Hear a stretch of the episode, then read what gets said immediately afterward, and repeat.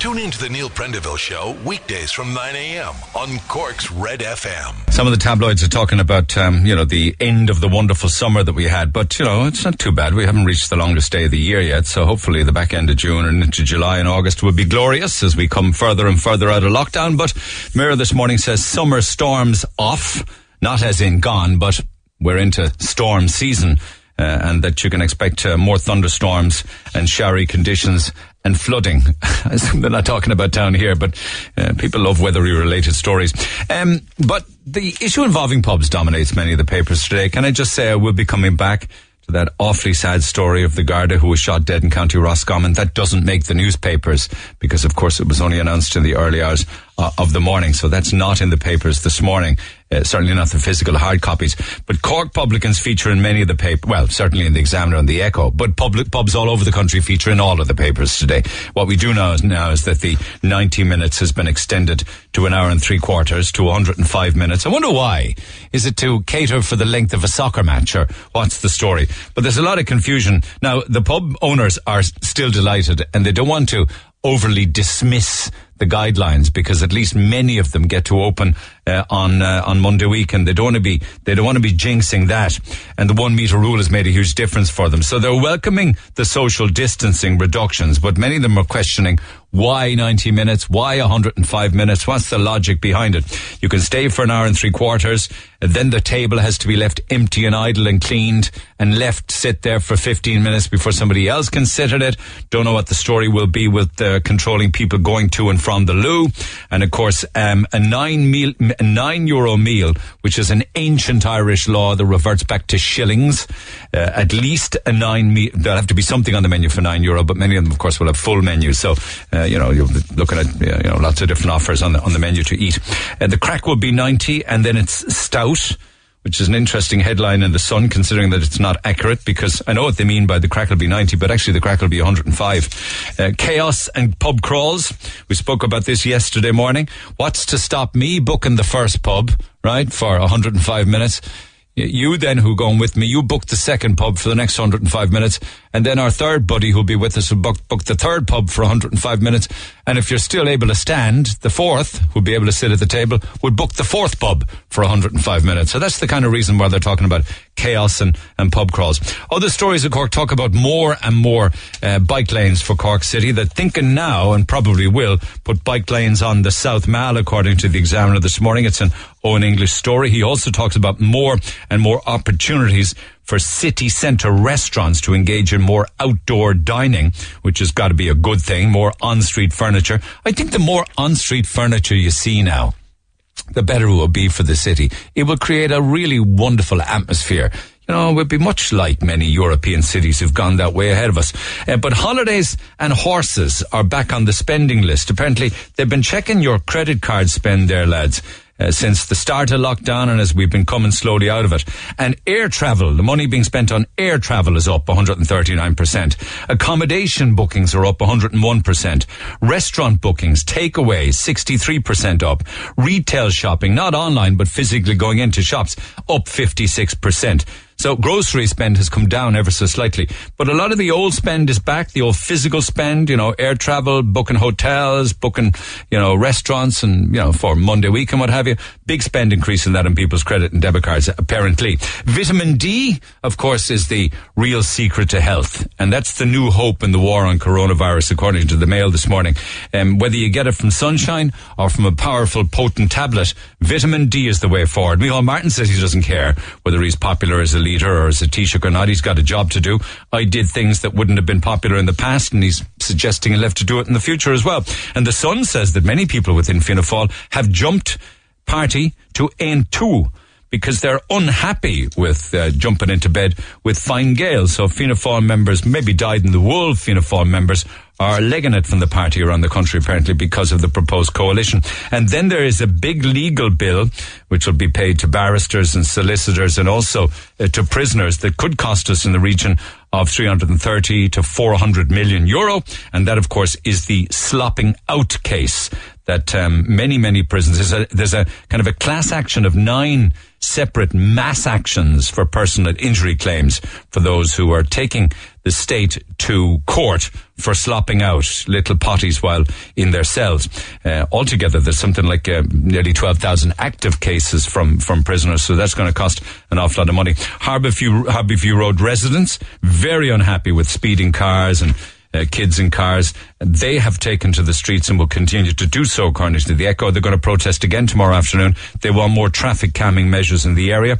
And then it's interesting that you can avoid jail if you come up with enough money to compensate the person that you have hurt. In this case, it's an Echo story from a court case involving a Halloween assault. The victim was walking with his girlfriend. He's walking his girlfriend home. He ended up having his jaw broken.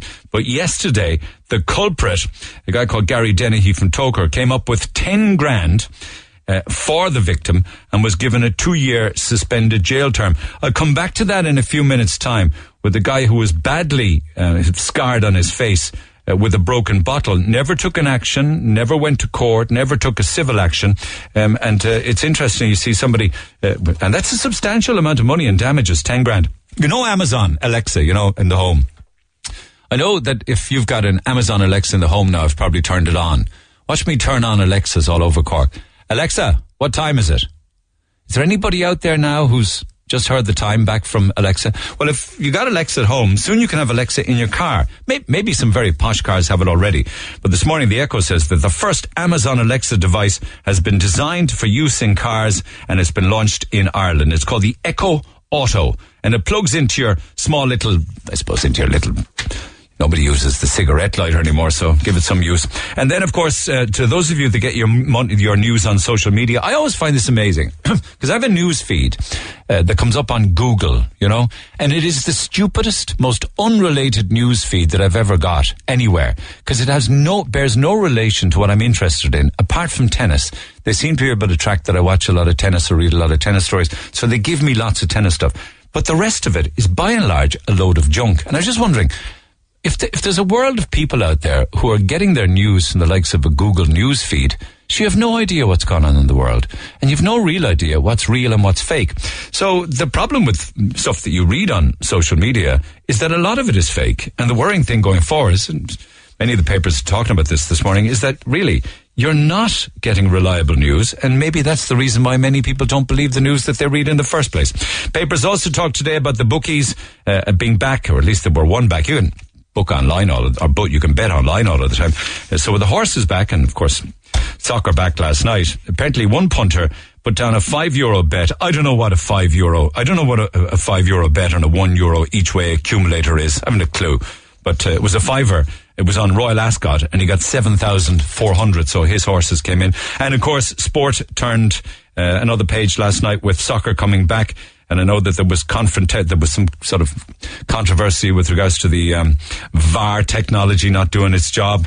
But soccer came back to empty stadiums last night, night, and all of the sports pages carry that in quite some detail. The Neil Prendeville Show with Tesco. We'd like to ask all our customers to respect our dedicated times for our over 65s and family carers. Lines open one eight fifty one zero oh four one zero oh six. You can text 086 8104 106.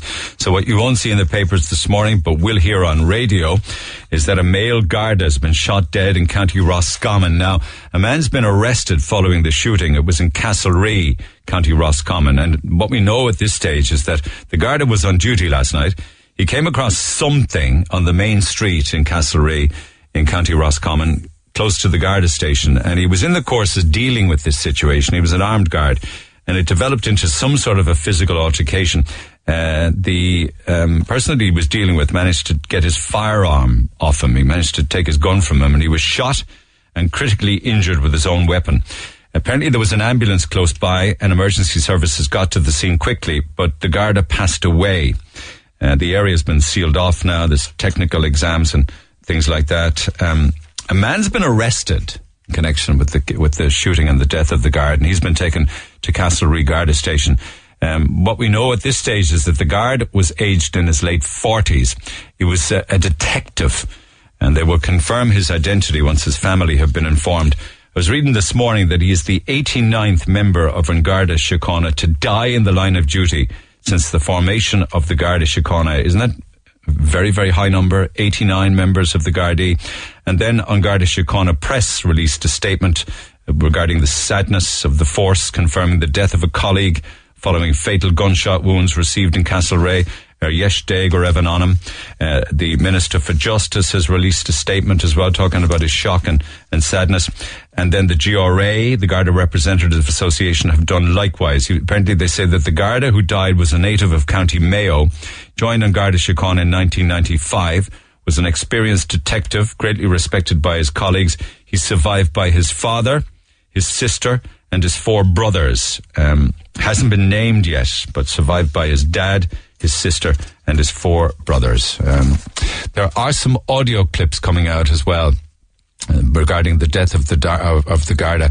Um, and uh, I've got them here on a hotkey. Uh, let me just have a look at them here and see what we got. First one is uh, Irish Independent journalist in, in Castlerea. Uh, she says the area has been sealed off this morning. Are these left to right, yeah? They're left to right? Hope they are. Let's have a listen to this. Main Street and St Patrick's Street, which are the two main arteries in the town, are completely blocked off by Gardaí. As we're reporting now as well, forensic investigators and the Garda Technical Bureau have, have arrived at the scene as well. But effectively the main the main street in the town that's been completely blocked off by Gardaí. But undoubtedly, I mean, a huge huge shock to, to the town of Castlerea. It's a very very quiet town, a very small town. The community here is very close, and, and, and no doubt it'll, it'll be rocked. Charlie Flanagan um, made a statement earlier on this morning, the Minister for Justice. This is just 20 seconds of that. Well, this is shocking news emanating from the west of Ireland, from Castlerea and County Roscommon overnight, uh, with the tragic killing uh, of a member of An Garda Síochána uh, while working in the course of his duty. Today, our thoughts and prayers are, are with the family and friends uh, of the Garda, uh, indeed with the wider Garda family. Local Roscommon Fine Gael TD is a chap by the name of Frank Feighan, uh, and he also spoke about the, the shock in the community this morning, waking up to this news. Just shock and sadness uh, coming from Castlerea this morning. Um, uh, you know, our thoughts and prayers with the family and loved ones of this Garda and his brave Garda colleagues and friends. This man was killed in the line of duty. It's a terrible price to pay.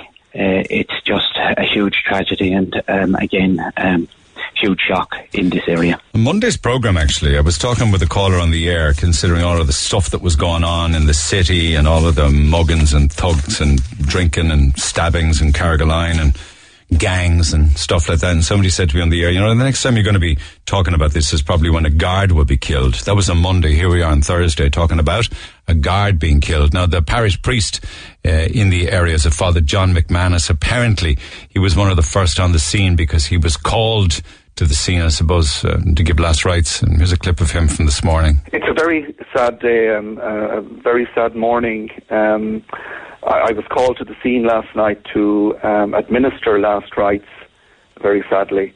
And I, I, know the community will awake and the parish this morning to this very sad and, and shocking news. Mm, and our thoughts are with this family and indeed all members of the Garda Síochána who are probably grieving a colleague this morning.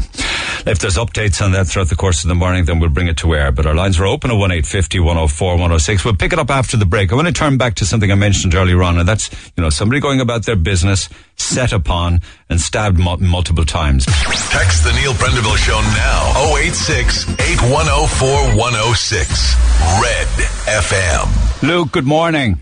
Good morning, Neil. Thanks so much for taking the call. Um, I just wanted to catch up with you regarding the uh, GoFundMe page you set up for that lad who was badly injured down in Carrigaline, you know, the knife attack. Um, yes, yes, yes. And then lo and behold, I realised that you yourself had been some through something similar um, about seven years ago. Am I right? You're right, yeah, that would be correct, Neil. Yeah. What happened? Um, well, it was back in 2012, coming on 2013. Um, myself and a cousin were on the way over to his place um, to just have a couple of drinks after the pub, as you would. Yeah. And um, we met a well-known guy that would also be well-known for similar attacks. Um, one of which was in the city centre on a taxi driver a few years back um, there was words exchanged. He was obviously looking for a confrontation, um, to which he got some to a certain degree, and then we tried to diffuse the situation. Um, but un, un, unbeknownst to us, I wasn't allowed to do that, and um, I was struck with a bottle in the face, which um, it was a full bottle. So on impact, it opened up my whole left hand side of my face, uh, to which it was a millimeter away from losing my eye. Um, I received about uh, 30, 36 um, stitches between internal and externally. And um, it was, I, think it was a seven and a half or eight hour operation I had to get as a result of that. Uh, but yeah. yeah, you, were, you were actually you were actually walking away at the time, I believe, and uh, you were smashed in the back of the head first, weren't you? Yeah, um, at, at, the, at the beginning, in the beginning, we were looking to to go for um, just a, look, just you said your piece, head home kind of thing, you know. Yeah. Um, and in the end, I turned my back, which was which was a, a mistake in general. Uh, should, as they say, you should never turn a back on an opposer. Um, and did the bottle smash on the back of your head? And did he use the bottle then, the jagged bottle glass, to stab you? The bottle was smashed off the back of my head first, and um, when I realised, I, I like I went down and I started patting the back of my head to check if I was bleeding, and as I turned to to confront him, and as I grabbed him, um, another bottle met my face. Then again, and that's the one that done the, the, the major damage, you know. Thirty six stitches all around the face, Thir- was it? Um, the, the, on the scar, if you, if, um, I tried to get a picture into you, um, of the scar, it's on the left hand side, coming down from my eyelid, down, down past my left cheek, down towards my jawline. Did you, did you lose a lot of blood? Did you pass out? Did your friend call yeah, the guards um, or what happened? The guards, the, the guard, I, I actually don't know who rang the guards that night. But um, on the, on arrival of the guards, the armed response, and I think there was another two or three Garda Garda cars responded to that as well. Um, I was making my way up home because I was like, look, I'm, I'm just going to try and evade not getting in trouble because I initially thought I was the one that was going to be in trouble. Yeah. Um, but because as you would, like being a youngster, you, yeah. you want to avoid the, the guards at all. Po- yeah. at you probably didn't actually realize how bad that the uh, the damage was at that stage either. I didn't realize at all. The guard stopped me. He said, he said, you sit down there. He says, you can't move. I said, look, I says, I'm just going home. I says, I'll get, a couple of paper stitches on it, put on it by my mom and that'll be fine. He said, no, you need to go to the hospital. And before I knew it, I passed out against the Garda car. And, um, when I got to the hospital and I woke up after the surgery, they said I was possibly, uh, three quarters of an hour away from bleeding out. And and certainly and certainly you know that's bad, but you know even if you survived, you could have lost your eye, right? Exactly. I was. Um, they, they said I was the, the, just just one millimeter away from losing my left eye. And did they work on the scarring? Did you get plastic surgery, or have you to live with scarring after that? I got the initial surgery, and after that, they, they offered they offered me nothing. Um, I believe if they if I wanted to get um, the, the scar rectified, it's called scar revision is what they call it, uh, where they cut out the scar tissue and they, they rejoin the skin with a laser. Um, they do it down in town in the old Beamish, the Beamish building there across the way from College of Commerce. Um, but if I wanted to do get that done, I would have had to take a civil case against him. Right. To get, uh, because they need get, paying. get that rectified. Yeah, yeah, exactly. Okay. Yeah. Well, just, uh, it, costs, just, it costs roughly about two and a half thousand for, for the scar to be taken away. So you have the scar, you have to live with it. I mean, there was the physical aspect of it, but uh, you know, did it change your life? Has it, has it affected your life psychologically? Has it had a mental impact upon you? For years, um, for years, it, it, it, drastically impacted my life because there was a certain level of uh, self self blame and um, resentment towards the scar. Um, as I say, like you, when you people judge you when they when they see you first, they think, oh, they, he must have deserved it. He must be a he must be a scumbag. He must be a thug. He must have been into robberies or he must have been into drugs or something like that. But um, like the, the mental aspect of it is huge because uh, not only the resentment but the anxiety, the social anxiety that that, that surrounds it as well is is is, is huge. Um, you don't want to go out and socialize in groups anymore for fear of being judged or for similar situ being caught in a similar situation. and um, like I've I've been to I've I've I've had my fair share of mental battles myself. I've been to the likes of Pieta House. I've seen lads in Pieta House. I got a bit of counselling afterwards, uh, to which I kind of I had to pull away from and self-evaluate myself, and um, I found meditation actually, believe it or not, to Yeah, be yeah. to be a, a, a big healer for that um, self wellness. Um, done a bit of a wellness course, but I found then the gym uh, also for me helped a lot because of the endorphins that it releases and everything else. And you take that once you're going to the gym and you're working out and you're around positive people uh, that gets you in a positive mind frame. That kind of picks your spirits up and gives you a sense of pride. Then again, you know, Well, fair play to you for uh, taking that action. You know, fair play for you because you didn't give up on it. I, I think that you were. I think you were also saying that unfortunately you look at photographs of the old you and you realize, oh, I'm not that person anymore. Well, physically you're not that person. I think you're probably a much better person, incidentally, if you don't mind me saying it. You know. Exactly. Um, I'm a lot more uh, understanding and a lot, more. Um, I feel a lot more empathy towards people that would be caught in similar situations or or would be self conscious about a scar or, or or something similar to that effect. You know, Neil. Yeah. Yeah. Um, but Yeah. what one one major one major thing that thing that I've I've learned is um, how easy it is to fall into a dysfunctional coping mechanism. yeah. Um, In the, in the that- early days after it, did you have problems? Yeah, I did have problems. Um, no, mainly with alcohol. Uh, afterwards, I became, um, how would you say, a, a problem drinker. Yeah. Um, not, not not so much an alcoholic, but when you would drink, um, the anxiety would be followed up by anger, into which then it would cause uh, external uh, issues within my life. You know. Oh, um, to the sake. point of where where I would have picked up, and I, I did come into the interest of the guards and things like that. But um, It's kind of understandable, though. You know, it really is understandable if you went off the rails. It really is. You know, consider It- you were in the wrong place at the wrong time. Was there was there any court action, incidentally?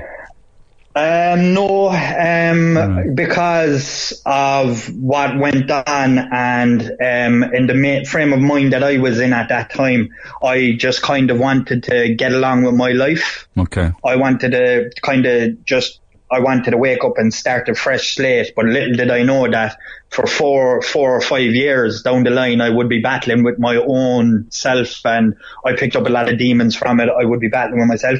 If I had my time over, I probably would have went down the legal route. Uh, and in that way, then I could have got the help that I would have needed initially, But- rather than waiting for myself to mature enough to realize that I need the help. I know you were young. You were young.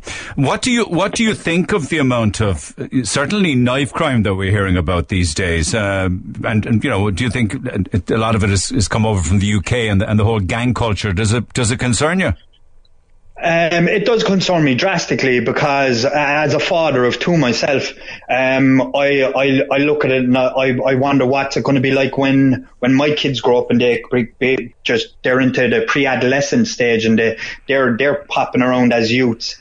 Um, what, what kind of, um, what kind of hurdles are they going to face? Who are they going to come up gonna be- against against as they go about their life Exactly. innocently? Yeah, yeah, yeah. Exactly. And what I've seen, like, this is all a facade and things like that, that is pushing in from the UK because, as you can see, significantly, um, gang and knife culture has risen si- significantly in the, in the last number of years within the UK and England, and it is pushing across the borders here. And if, if you ask me, it's, it's all of a, a it's a bravado, it's a bravado effect. Um, they want to show off, they want to be like the lads that they see on the TV I know. and they want to, they want to have that stamp about themselves. I believe they're calling themselves roadmen now these days. I think that uh, many people want anybody that's caught in possession of a weapon to automatically be jailed. But the issue here is if they're juveniles, what do you do with them, you know?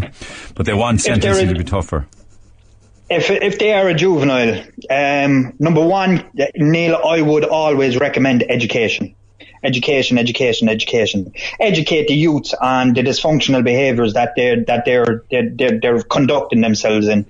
Um, have more um, programs, I would say, to where you could bring a youth into a prison. Uh, do you ever see that on TV? You'd see Yeah. them inside in, Yeah, uh, yeah, on TV, um, to where they they bring you al- almost as if a scare tactic. Know, Scare tactic. Um, they have to they have to see the, the, the end product of the, the route that they're going. Or where they're going to end up. And can I ask you, do your kid, do your kids ask you about the scarring? Yeah, my son, he's two. Um, he's he. My, no, my daughter is too young to understand at the moment. But my son, um, he'd he'd often ask, "Daddy, what happened to your face?" And I just have to kind of laugh it off and fob it off. And I always tell him, "Oh, I wasn't listening to Nana, when, and when she told me stop running, and I fell." You know, some something simple like that. But as he comes of age, I have to come to terms with Yeah. the fact that I am I am going to have to uh, explain somewhere down the line and let him know this this is this is what happens if you decide to put a knife or a bottle and strike somebody in the face with it or anywhere around their body. I know, I know, I know. Yeah, yeah. It, it's it like it's one thing going out and having a, a set of fisticuffs with a guy, but it's another thing then when when when you're going out there, it's a, it's intent to murder. Then when when you're do you- bringing a knife do you, do you feel that people are looking at you wondering and do people ask you? Yeah, people, you'd always, um, it'd be on a night out or if you're in a pub and you get talking to a certain, uh, you, you'd always meet friendly people out and you're having conversations just, just about miscellaneous things and there's always that one person that would turn around and say, oh, what happened to your face, you know? What do you say? Initially that, um, I, t- I turn around, I try and make light of it. I'd say, oh, I felt sharpish or... Cut oh, myself shaving. that hit- yeah, I cut myself shaving, things like that, you know. I try to make light of it. I don't, I try not to get offended by it, but sometimes it's easier said than done, you know. You're carrying it with you. Oh my God, the consequences Exactly. of that one action. My God. And listen, the um, the GoFundMe page, fair play to you. I was just interested in looking at the GoFundMe pages because you know there's one or two of them seem to be, could be dodgy. Yours certainly isn't. Mm. Clearly it's legit, so fair play to you on it. As you can see, it's modest. It's um, it's not growing at a, an outrageous pace at the moment, which I would love to get more people behind it. Well- um, I have heard heard of one or two um, one two GoFundMe pages that could have possibly Yeah. been fraudulently set up with the greatest of intentions behind them. But no, mine mine is modest. I um I would love to make contact with the parents once we reach a, a certain target and limit that I have set on it. But I would love it to grow as to, to the full potential that it could grow. Well, listen- because I want to show this. Yeah, let's do that. Let's because you, you believe that this young man might blame himself for the scars if they're scarring for the rest of his life. He might have um, a mental impact after an incident like that, and the GoFundMe could go some way to help him in his recovery. How can people? How can people Exactly. Contribute? Is it GoFundMe.com forward slash something or other? Uh, it's go GoFundMe uh, GoFundMe um, um, forward slash um, Carrigaline stab victim. Okay, my man. And um, if if you if you if you go on to the GoFundMe.com website and just type in Carrigaline stab victim, you will see it. And um, if anybody wants to contact me on Facebook, uh, they can get onto my Facebook page and they can they can contribute through that. I've been sharing it throughout um, certain um, media outlets Okay. like buy and sell pages and things like that. and what is your Facebook also. page? Is it Luke something or other? Lucas O'Crohor is um is, is my is my Facebook name. Lucas L-U-C-A- O'Crohor, Osquerga. Fair play to you. Oscar, yeah. All right. Listen, you, you're a great guy, and I'm sure you're a great dad. It's lovely catching up with you. I'm delighted that you turned your life around and you didn't uh, you didn't drown under what you were carrying with uh, with so much weight upon your head. But fair play to you. Uh, let's uh, let's help out with the GoFundMe. People can get involved if so wish, and all the best of luck to you, Luke. All right. Thanks very much, Neil. I appreciate it. Have a nice day now. You too. God bless. This is the Neil Prendeville Show. Tweet the show at Neil Red FM. Okay. 104 to 106 Red FM. Pick up the phone, text 0868 104 106. People are already with regards to uh, that unfortunate and very sad killing uh, of a Garda Síochána member up the country. Uh, the Garda, Gardaí get an awful lot of bad press. Um, and the problem in this country is the judges handing down ridiculous sentences. If anything, uh, things have to change before we have another tragedy like this, says uh, Anthony. A male Garda shot dead in County Roscommon. He was an armed Garda, but he went to uh, investigate something uh, in the town uh, close to the Garda station. He was on his own. Uh, he called for backup, but he was on his own. And whatever physical altercation took place, the person that he was dealing with got his gun off him and shot him a number of times. He died at the scene. Uh, PJ uh, McNamara is down in Youghal. PJ, good morning. Good morning, Neil. How are you? Okay, what do you make of that? It's pretty tra- it's tragic, isn't it? Eight, 89 guards now killed in the line of Yeah. duty since the formation of the Gardaí. Go ahead. Yeah, but Neil, you know, the, the, the when the I work in the security industry, so I would uh, I, I deal with the guards up and down. You know, And we now know the Garda's name, actually. Uh, Red FM newsroom here tell me that the Garda who died after he was shot in Roscommon has been named as Detective Garda Colm Horkan, uh, a 24 year veteran of the force. He's not 24 years old, but he's 24 years in the force, and this is now a murder investigation. Okay, go ahead. Yeah, it's terribly sad. But you- know, Neil, you see people walking out of court over serious, serious charges. Like the, the incident down in Carrigaline, for instance, the guy who who perpetrated and done that actually walked out. All right, well, listen, we won't even bother going there because that's an issue regarding bail, so we'll have to wait for the court case. This isn't really about sentencing now. This is about giving respect to the Gardaí because, you know, you have guards, you have paramedics, you have uh, people who were involved in, um, you know, the fire brigade, uh, to a lesser extent, I suppose, Gardaí, sorry, to a lesser extent, maybe paramedics and, and, and, and, and doctors and nurses who go out every morning and could actually lose their life. lose, lose their lives in, in their line of duty. I mean, at the end of the day, Neil, all they're trying to do is is help the community. You know, you get a paramedic there gets called to a, a whatever incident, and maybe they wind up getting attacked. Firemen, we hear of it all the time, but firemen going into a state and That's that's true. Yeah, they get bottled. Yeah, they do. Yeah, yeah. Stones and bottles thrown. I mean, it has to boil back down to parenting or something to that effect because, you know, I have I have a grown up family myself. Thankfully, none of them have ever stood inside a courtroom. I wouldn't have it.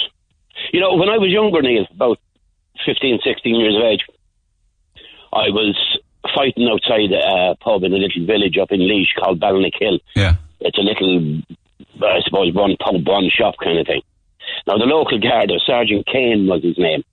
He came along and I felt a hand on my back and the fellow I was fighting with, we went on to be good friends afterwards. Sergeant Kane brought us down beside the pub and he banged our heads together. Physically. Physically banged our heads together, yeah.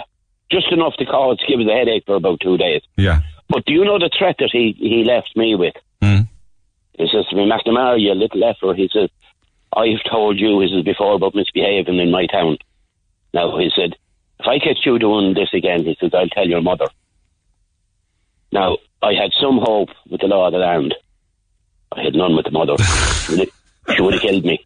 You see, it's, you know- it's very and you know different times. She's, she, she's, she's 40 odd year dead. And you know what? She'd get a clatter at me somehow if I'd done it at 9.56. E- Even from the grave, she'd get you. Even from the grave, she'd get, oh, she'd, she'd get me all right. But you see, that there were different times, really, and parenting has very much changed, and it wouldn't be acceptable now for parents in the modern age to allow anybody else to lay a hand upon their child. Yeah, and look, I going to school. I came. I was at the latter end of the corporal punishment, but I'm not saying. You know, I'm not saying that you should beat somebody senseless, but I got a kick up the behind when I was growing up, or I got a clip around the ear hole Yeah, if, if yeah. I'd done something wrong. And Yeah, but, I've- uh, I've had a good life. Yeah, but I, I don't think looking back actually to say, for instance, uh, episodes in, in secondary school where there was a lot of pain inflicted upon students with all sorts of different weaponry by lay teachers and Christian brothers. Yeah, and and. I can't have having gone through that myself, I can't for a moment stand over it as being something that I'd like to see now. It was cruelty. Oh, it was cruelty, yeah. Yeah, but the corner of the ruler on, on the top of the Yeah. head and all that kind of thing. You know, it, it was definitely cruelty. Now, I didn't witness that. It was barbaric, like in the sense that they Oh, they, was they, barbaric, they, yeah. they treated some students as if they weren't even human. You know. Mm. Well, I know that I was born in Sean Ross Abbey nearly 1964, and the school I went to, I was known as the the B word. I was known as the B word in the community, Why? and because I my dad wasn't around, Oh, okay, okay. I was the the BASTARD. and were you called that by people? Oh, on several occasions, yes. And you knew what it meant Oh. and everything, did you? Oh, at the time uh, I didn't, but I wasn't long about finding out. You know, why'd you call me that? As you have no father. And then would it lead to would it lead to a fight?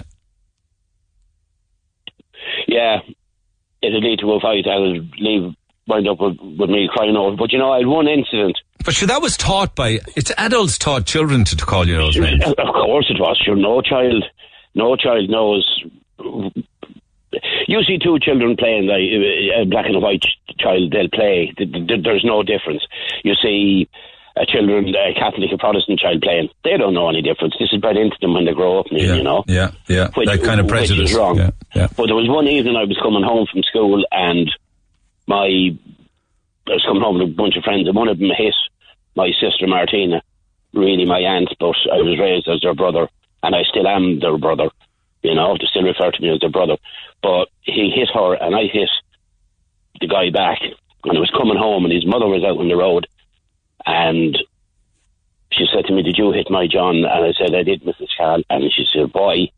I said, Because he hit my sister. Hmm. And she said, Go away, you F and B. Yeah. She says, You don't you don't know who owns you. Yeah, I know, I know. I Horrid. I was I was nine years of age, Neil, and totally destroyed. You know? Totally destroyed. But you know, look, you you put experiences of that behind you and and you move on. Here's the question with regards to uh, the Garda, and this will probably be subject to an investigation. Why was he on his own? Why was he patrolling on his own? Is this an example of Garda cutbacks? That you would have a Garda out on his own or out on her own? Surely they're supposed to be in pairs. That's what I'd like to know. Well, you'd There was a, imagine if there was two and there's supposed to be twos, um, this p- perhaps could have been avoided. Is this a, is this a result of Garda cutbacks? I wonder. I would well, I would well believe it. I'd, I'd, I'd well believe it is. And you'd imagine, I presume the the officer in question was um, uh, response unit. I Don't know. presume, and armed. He was, uh, He was certainly an armed detective. Yes, we do know that. Twenty-four years. oh, he was an armed detective. Sorry, I just came in late on the story. Yeah, Actually, yeah, yeah. yeah. Well, you'd imagine with an armed detective being on his own, like, you know. Perhaps armed detectives are upon their own. I don't know. I don't know. All right. Okay. Let me get some more calls and appreciate it. Thank you so much. Regards to you all down, uh, down east. Lines open to 1850 104 106. Text 086 8104 106. We know the Garda's name now as being a good Detective Garda Colm Horkan, um, from, um, I think he was from the, the west of Ireland, I believe, but was stationed in Roscommon and 24 years on the force. Keep those texts coming. Text 1850 104, one- uh, text 0868 104 106 and pick up the phone on 1850 104 106. Lots of, lots of texts on different topics of conversation as well. But if you don't mind, we were out and about yesterday and I want to do this before time gets away from me. And, uh, you know, we spoke on Tuesday with Micheál Martin and the fact that he's going to be the next Taoiseach. Well, not over the line yet, but it's getting, it'll be close and probably will be the, the next Taoiseach. And of course, he'll be the first Taoiseach on Leeside since 1979. And I was interested in what Corkonians made uh, of the news. Uh, Seamus Whelan was out on uh, the city streets yesterday morning. he's a Corky and uh, hopefully he'll bring things Cork way as well, you know.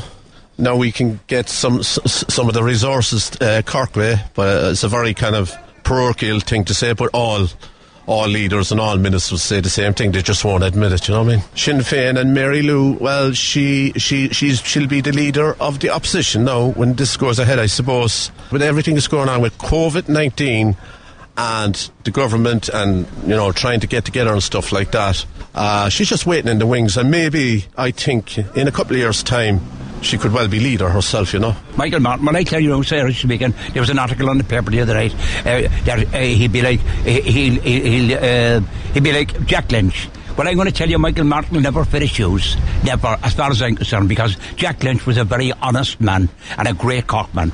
And there'll be no one, no, no one ever fill his shoes. It should be one party, one state, vote in and vote them out.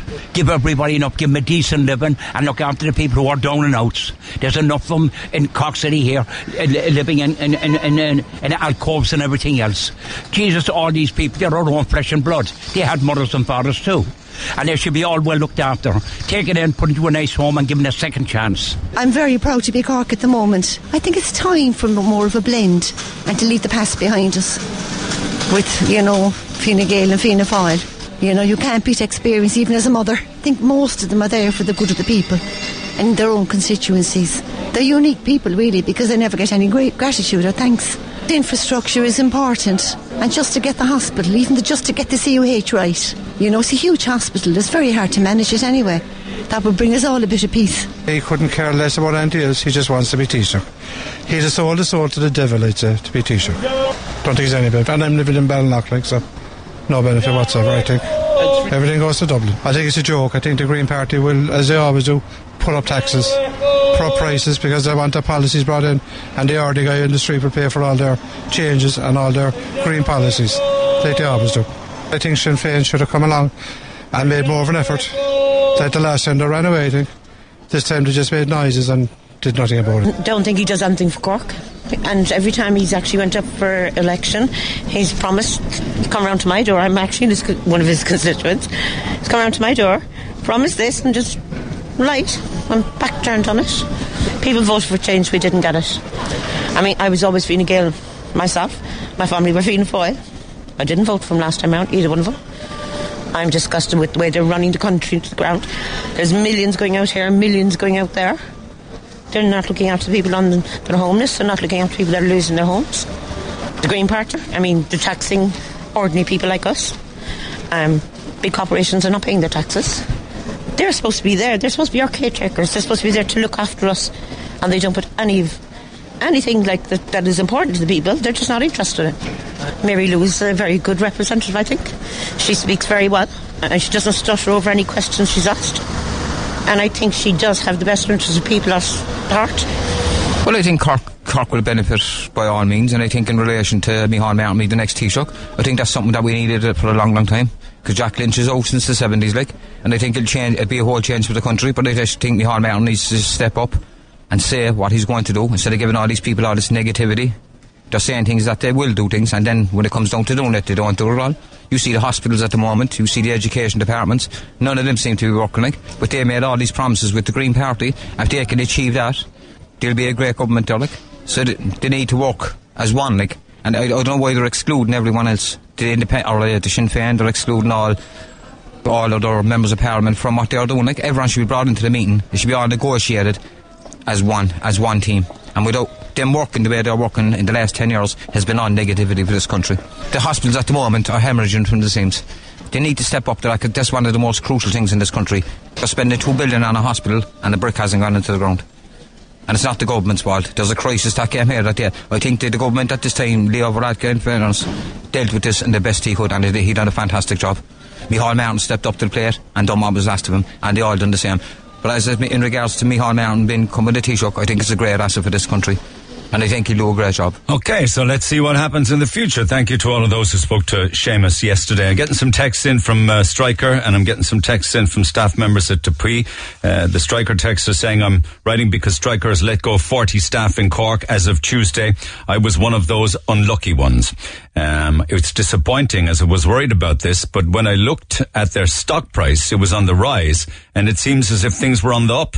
The government would even have paid us until the end of August if they kept us on. Some of us have kids, some of us have mortgages. It's very disappointing that a company as big as Stryker couldn't keep us on when so many smaller family run businesses are trying their utmost to keep going. Well done to every business that is fighting. Don't give up my details as I would like to work in the sector again and I don't want to burn any bridges. Somebody lost their job as Stryker. Another one, just letting you know the Stryker on the Model Farm Road are letting people go due to the pandemic friend of mine just got let go today. All his colleagues who started at the same time were also let go. Uh, just thought might be something of interest as many businesses return to work and some are just now starting to get into making hard decisions like Stryker are doing. Uh, DePuy is another one, um, and they're on Lee side. They're actually talking about a 36 million euro expansion. They're located down in the harbour with over a thousand jobs. Please don't give up my personal details. There would be repercussions because I'm still here. But DePuy in Ringaskiddy have laid off 74 contract employees on temporary layoffs to avail of the COVID payments. They've been treated horribly and were only given hours of notification. That's on top of 91 who were treated in the same manner four or five weeks ago. So that brings the total layoffs recently at the plant to 165. Pretty depressing. Anyway, come back to me on that if you have any updates on, on layoffs in different jobs or different industries. Depressing and negative and all as it is. Text 0868 104 106. Lots to do between now and midday. And of course, all the confusion regarding pubs and restaurants and stuff like that. Your calls and some publicans after 10. The Neil Prendeville Show. With Tesco, we'd like to ask all our customers to respect our dedicated times for our over 65s and family carers. I'll come back to your calls in a few minutes' time. Just give me a few minutes' time. That uh, Dame Vera Lynn story actually is dominating uh, the British news right now, and it's all over Sky and what have you. She died at the age of 103. She started her career very, very young. She's only seven. The Force's sweetheart went on then to sell millions of records by the age of 22. I think she sold a million at the age of 22 bought her parents a house out of the proceeds, bought herself a car, uh, and she was in great form. I mean, up even up to a couple of weeks ago, she was giving interviews because there was a lot of historic, significant, significant events in, uh, you know, regarding the war, the Second World War. And the First World War this year, and she was part of much of that, and uh, was 103 years old when she passed away. The uh, she was actually more popular with the British forces back during the war than Bing Crosby was, and she was a real she lifted the spirits and the hearts of the forces and she toured overseas. Um, and she's an amazing character. 103 passed away. Uh, this morning, big news in the UK. You know, you talk about the the death of uh, Garda, a detective Garda, and you wonder is it to do with uh, you know issues regarding cutbacks? And at the same time, then we hear of uh, you know TDs uh, and ministers taking wage increases and saying, "Oh, we can do nothing about the wage increases. We have to take them. It's part of the public sector pay agreement thing." Uh, it's all about the optics, really. So, on the one hand, you see. Uh, you know, and then on top of that, you've local councillors. If they book, if they back the party deals now between Fianna Fáil, Fine Gael, and the Greens, they get an eight thousand euro pay rise. Now, very, very quiet about this. All local councillors, none of them coming out screaming and roaring and saying this is wrong. Considering before ten o'clock, I told you about job layoffs because of uh, the pandemic. Um, I got a, an interesting text here saying, uh, "Don't give out my details, whatever you do." But that Garda was on his own last night when he was tragically murdered, and I think it could be to do with there have been recent changes in Garda rostering. The working unit now is split. So it starts and finishes at different times. And that potentially will leave members of the force on their own for periods of time during the day and night. That will leave members attending emergency calls on their own and with no backup, especially in rural areas. Uh, all this to save a few euro from the government.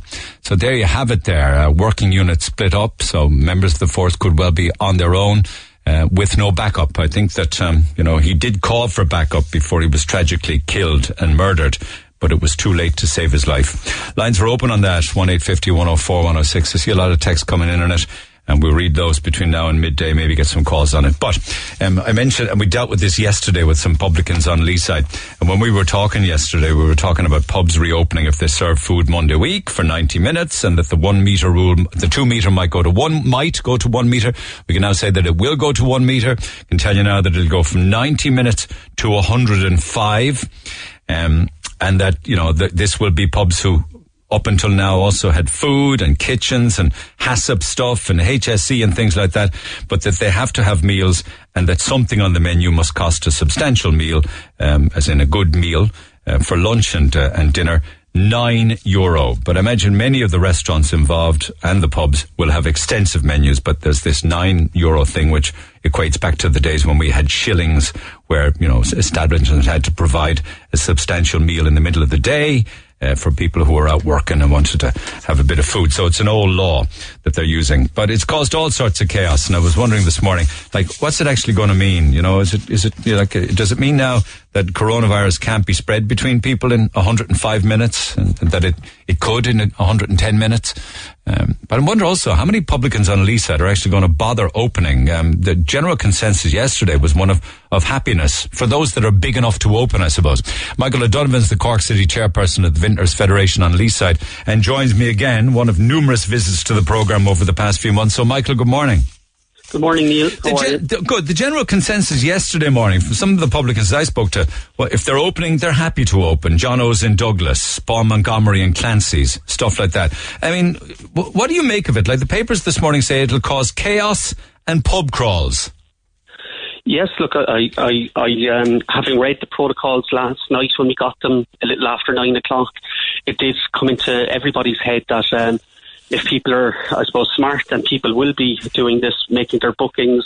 That um, 105 minutes, they have uh, their meal, they have a few drinks, they'll move to another location for another 105 minutes uh, if there's capacity there for them to, to get into that. Well, in, ad- in way in advance of their night out, they'll say, I'll book the first pub. And then, Yeah. Michael, you, will you book the second one then? And John, will you book the third? And we're laughing then for four or five hours. It is, it, uh, and look, I think compared to other sectors um, and listening to the experts, I suppose that's probably going against what they were saying um, all along. But I think uh, we were taken a bit by surprise with this 105 minute rule put into it.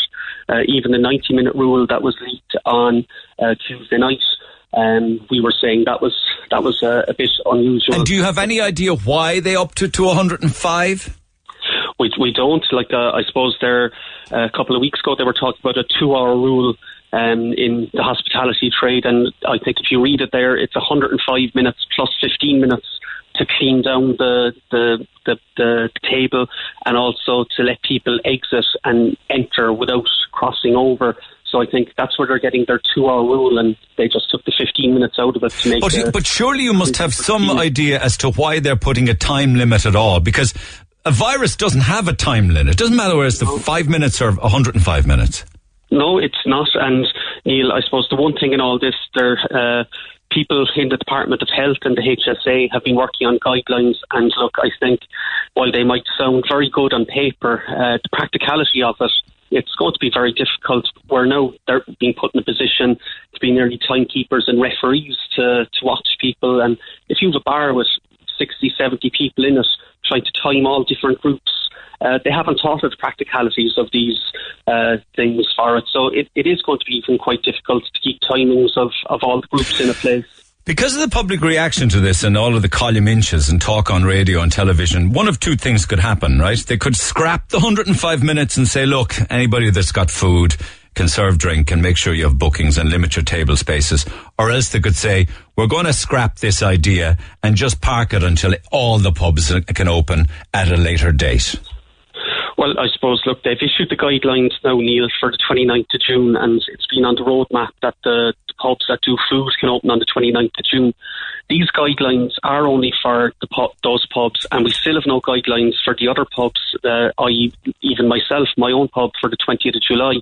We still have no guidelines for that date, so we would hope to get those guidelines as soon as possible so we can start working on our preparations.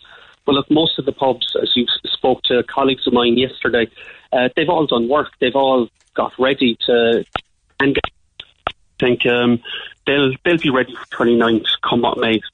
The 29th Monday week, come what may. How will they manage their lose, though? I mean, what do, do, do, how does somebody get up from the table and, and go and visit a bathroom? Do you know? Yeah, well, they they have uh, protocols in it for cleaning after that. You have to clean the. No, but is it uh, one person in, one person out? I'm just curious. It, it's just it's not in the protocols, uh, Neil. It's just about don't know. Uh, cleaning it.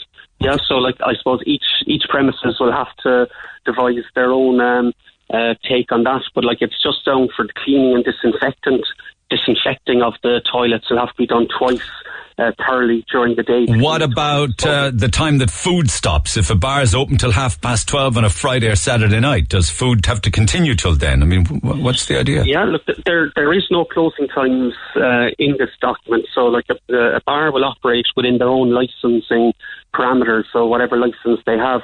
So, uh, my take on it is, if they do food up to um, whatever time they want to do food, that's really the length of time. And if they go uh, look, it, they've been talked about a restaurant. Like part of a restaurant license is that you can still finish your meal and finish your alcohol, say, 30 minutes after your meal. So, like that would have to be built into whatever time they're closing. So, if, if they do food, i.e., until 12 o'clock, um, I would take it that they. Yeah, but they don't though. It's primarily it's usually eight or nine, isn't it? He's saying that they'll extend the or after nine o'clock they'll offer you the nine euro dish or something. I would think that bars will be doing that uh, in the coming weeks to to to keep, to keep their establishments open longer. And also, I suppose it'll it'll depend on demand, Neil. If people have demand to go out, the bars will probably stay open later to meet that demand. What difference does the change from two meters to one meter now distancing mean to jobs in the industry? Well, look, I suppose the, the simple fact is at one metre, um, bars now will be able to reach a capacity of 65% of what they were before. So it gives us a great chance of trading through this. It's still difficult because obviously you're still losing 35%, but on the alternative of the two metre, you know, at best we were 50% and even lower. I think I, I spoke to you previously on, we had an engineer's report on that. So, um, look, the one metre is what we were asking for because at least this way it makes businesses have a chance to be viable um, and get going. Uh, on the 29th with this one metre. Okay, so no no bar counter service or anything like that, only table service with staff wearing masks, is it? Yes, for the 29th, it's saying that uh, it has to be table service with the food. So um, it, it doesn't actually specify, Neil, that there's um, the bar counter. It just says that there's table service. So maybe if you had um, a table at a bar or something like that, you could use that area for, for food as well. But it would depend on bar to bar for how they'll be able to, to, to set that out. And um, will there be, are there cash bars or is it going to be just credit cards, debit cards? Well, what they're saying in the protocols, they are they are um, emphasising where possible to put uh, uh, cashless payment. But if you do take cash, it's just suggesting that gloves are available for the staff member to take cash. So bars will be doing both. They'll be taking both cash and cashless payment. And can you drink as much as you want within that period of 105 minutes? Well, it doesn't uh, stipulate anything in the protocols about it, but look, I don't know how much you drink in 105 minutes, Neil. Um, the, the, vast majority of people will probably have one, two drinks in that time. Have you and, lost? Uh, have you lost your mind? One or two drinks?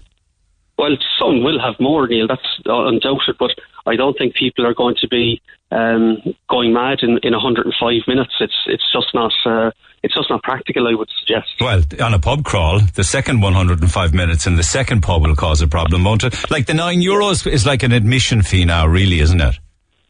Well, it's just to have a have a dish of that uh, that that quantity that goes back, to, as you said there, the shillings and pence to the 1962 Act. It was the only definition that they had of putting a, a quantity of uh, on it, and that act was updated, I think, by Michael McDowell in you know around the time the euro came that's in. right, and that's why that's part that's of, that's the part of the legislation. So will, yeah. will will somebody then be asked to leave the table, and hopefully they will go, and we'll have to call it door security or anything on them. They'll just yeah, but look, I, I, I would suggest, Neil, look, in the coming weeks, probably the public themselves would probably, look, they're all well aware of how supermarkets have operated over the last number of weeks, got used to the queuing system. This will be just that they'll have to book, and hopefully people will take self responsibility on it that after their 105 minutes that they would. Um, I suppose move on, and then look if if they have other bookings, they will move to other locations. Um, but like the one thing I would say is um, that they'll they'll they'll be self policing on this as well. Okay, let me thanks for taking the call, Michael. Let me talk to uh, Benny McCabe, who's got many, many, many pubs on on Leeside. Some do food, some don't. I'm just very curious to what he makes of all of this. Benny, good morning. Neil, how things? Okay, some of them are food offerings, some are traditional pubs. So you're going to open some and not others, I'd imagine. Is that the case? Uh, no, I mean on, on, on foot on foot of what we discovered in the last 24 hours, Neil, we, we've decided to know this absolute codswallop. Codswallop? So you're opening nothing? Uh, no, I'd say I'd say I'll wait. And you know, it's it's kind of you know, can you imagine like you know uh, having to announce every 90 minutes or 105 minutes? You know, right lads, finish up, time please. You know, like it's it's it's crazy. I mean, my my customers won't be going for that. Like, you know what I mean? And, and you'd be kind of selling your soul, in my opinion, if you kind of opened in a kind of a health and safety nightmare meets some sort of Orwellian dystopia. Albeit, uh, Neil, we have to we have to kind of uh, you know it, there's a public health issue here, but this is kind of over the top, and you know it's just uh, the experience.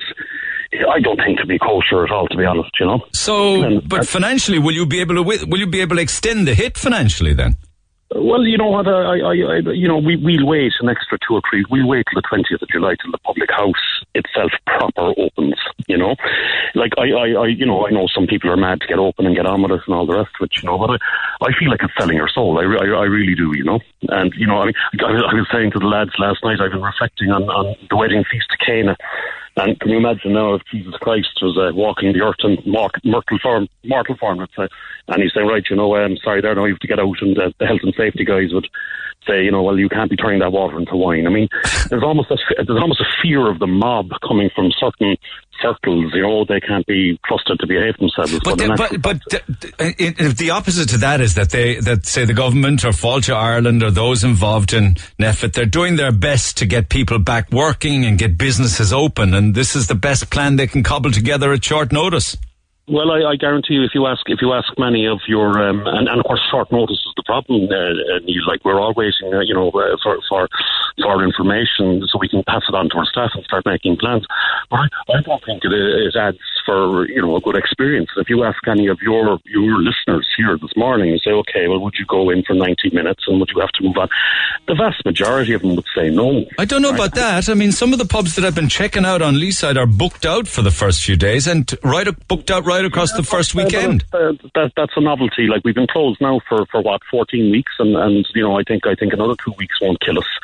Do You know, I, I, I just you know I, I wouldn't go for it. You know, and, and furthermore, like what they have given us now is a form of drinking Olympics meal. Or do you remember the Sunday night years ago? Half past ten, you were out. Uh, and you had to head downtown to one of the clubs or something, you know. So people were lining up drinks on the counter. Now, okay, there mightn't be counter service, but the whole idea is you're you're you're you're pushing drinks into a smaller envelope of time, right? And then you're moving on, and it's going to store up all kinds of problems sake of waiting a couple of weeks. That's very interesting because coming up to the 105 minutes, if somebody wants to get a round in, the bar staff are obliged to say, sorry, you won't be able to finish it. I can't serve you. You'll be outside of your time limit. That could get a bit messy. Well, there's all like I mean, there's always there's always one angry bird in the uh, or angry guy in the in the in the thing. You know what I mean? You know, there's all who who say who say like you know I I I'm here now. I paid for my drink. I'll finish it and all the usual palaver. You know. And uh, I just think you know I it- paid it- for it, so I'll drink it. I don't have to listen to you. Yeah, I know. That old one, and that, that, that nearly always precipitates a call to the guards, you know. but, but, you know, I, I just think, look, I mean, here I, I have a situation where I have a lot of elderly customers, right? And you're saying to them, right, uh, you know, you can go to a local cafe in town and you can get a bowl of soup, right? Lovely soup, freshly made, a cup of tea, cost you seven euro. But you really want to go into the Vicarstown Bar on North Main Street, where you would always get a cup of coffee off me in the morning. You'd read the paper, you might have one or two pints, but now you're expected to, you know, put nine euro on top of it for a substantial meal. Now, Well, maybe euro- not the Vicarstown Bar, but you could do, the Rising Sun could open. Bodega could open. you, you you could like, but I mean, like a lot of our, as one of my colleagues in the trade said, a lot of our best-selling uh, items are seven fifty, eight fifty. It's kind of almost, it's almost exclusionary, and it's almost elitist to be saying, you know, yeah, you can have a pint, but you know what, Neil, uh, uh, give us nine euro there for the substantial meal. Now, this is something that's coming from inside the pale. Do you know what I mean? This is this is emanating from Dublin. Michael McDowell was responsible for it. You know, he took the old shilling thing in the in the in the act, and he and he converted it into euros, and here we got nine euros right? But I just I just think it's wrong, uh, and I think it's it's unfair on the vast majority of customers who, to be honest with you, would behave themselves anyway. Yeah, so the nine euro, as I said earlier on, is almost like your entry fee, isn't it? I, I, I would agree with that. It's it's it's it's it's, it's like a I don't know. It's, it's like a kind of a, a tax, you know. No, I, I listen. I don't mind. I'll start off in the morning. I'll, I'll go into Cissie Young's. I'll have a, I'll have whatever's on the menu there for nine euros, and I'll, I'll head I'll amble down Barrack Street, and I'll end up in Rising Sons or someplace. But you know what? Ask yourself. You might be booked out for the first weekend or two, but how many people are going to spend nine euro to get into each pub and a pub crawl? And the answer is none. You might get you might get a, a bit of novelty.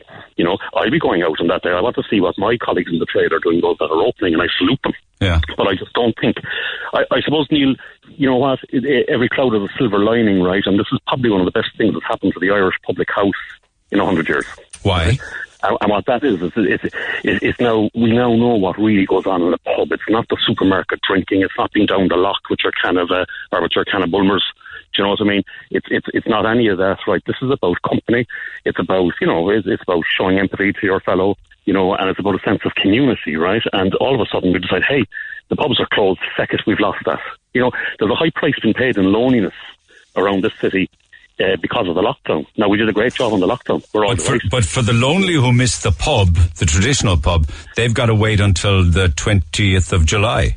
Yeah, that's it. You see, so that's that's that's why that's why I see the nine euro thing as as as as, as extraordinarily elitist, almost verging on a kind of a cruelty to those um, you know who who depend on the pub as a social hub. So you believe then that all should open together and that should be in July? Um, well, uh, Either now or July. Well, I, I, I'm in, I'm, I personally am in no rush anyway. I mean, you know, we, we kind of operate a consultation process with my colleagues, my managers, my partners, my, my own brother Leo. You know, um, you know, and we, each each guy will take their own will take their own decision. But I'm I'm kind of saying, no matter what happens, you're opening two weeks after everybody else. There's no need to rush it. Have the staff reacted to that? Um, it's a democracy, I guess. You listen to them. Are they disappointed that they're not going back quicker? Um, uh, some are, some aren't, but everybody, look, uh, uh, you know, as we all have agreed, like you take the likes of the Mutton Lane down there, it's been there for 200 years, two weeks isn't going to kill us right? And I'm certainly not walking into, um, you know, uh, arbitrary and almost discriminatory regulations by, by Fáilte Ireland who don't represent me.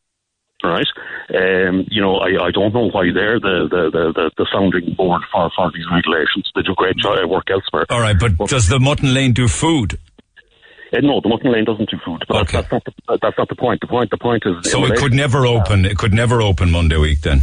No, no, no. But in, in you, you asked in, in relation to our staff deal, and what we're saying is, look, look, these pubs have been around for hundreds of years. We're not going to butcher these things with perspex and crime scene markings on the ground and announcements. And by the way, if there is a 90-minute announcement, could they please do it in Roy Keane's accent? It'd be hilarious. Do you know what I mean? We get some bit of a laugh out of it, you know. But Perspex and crime scene markings.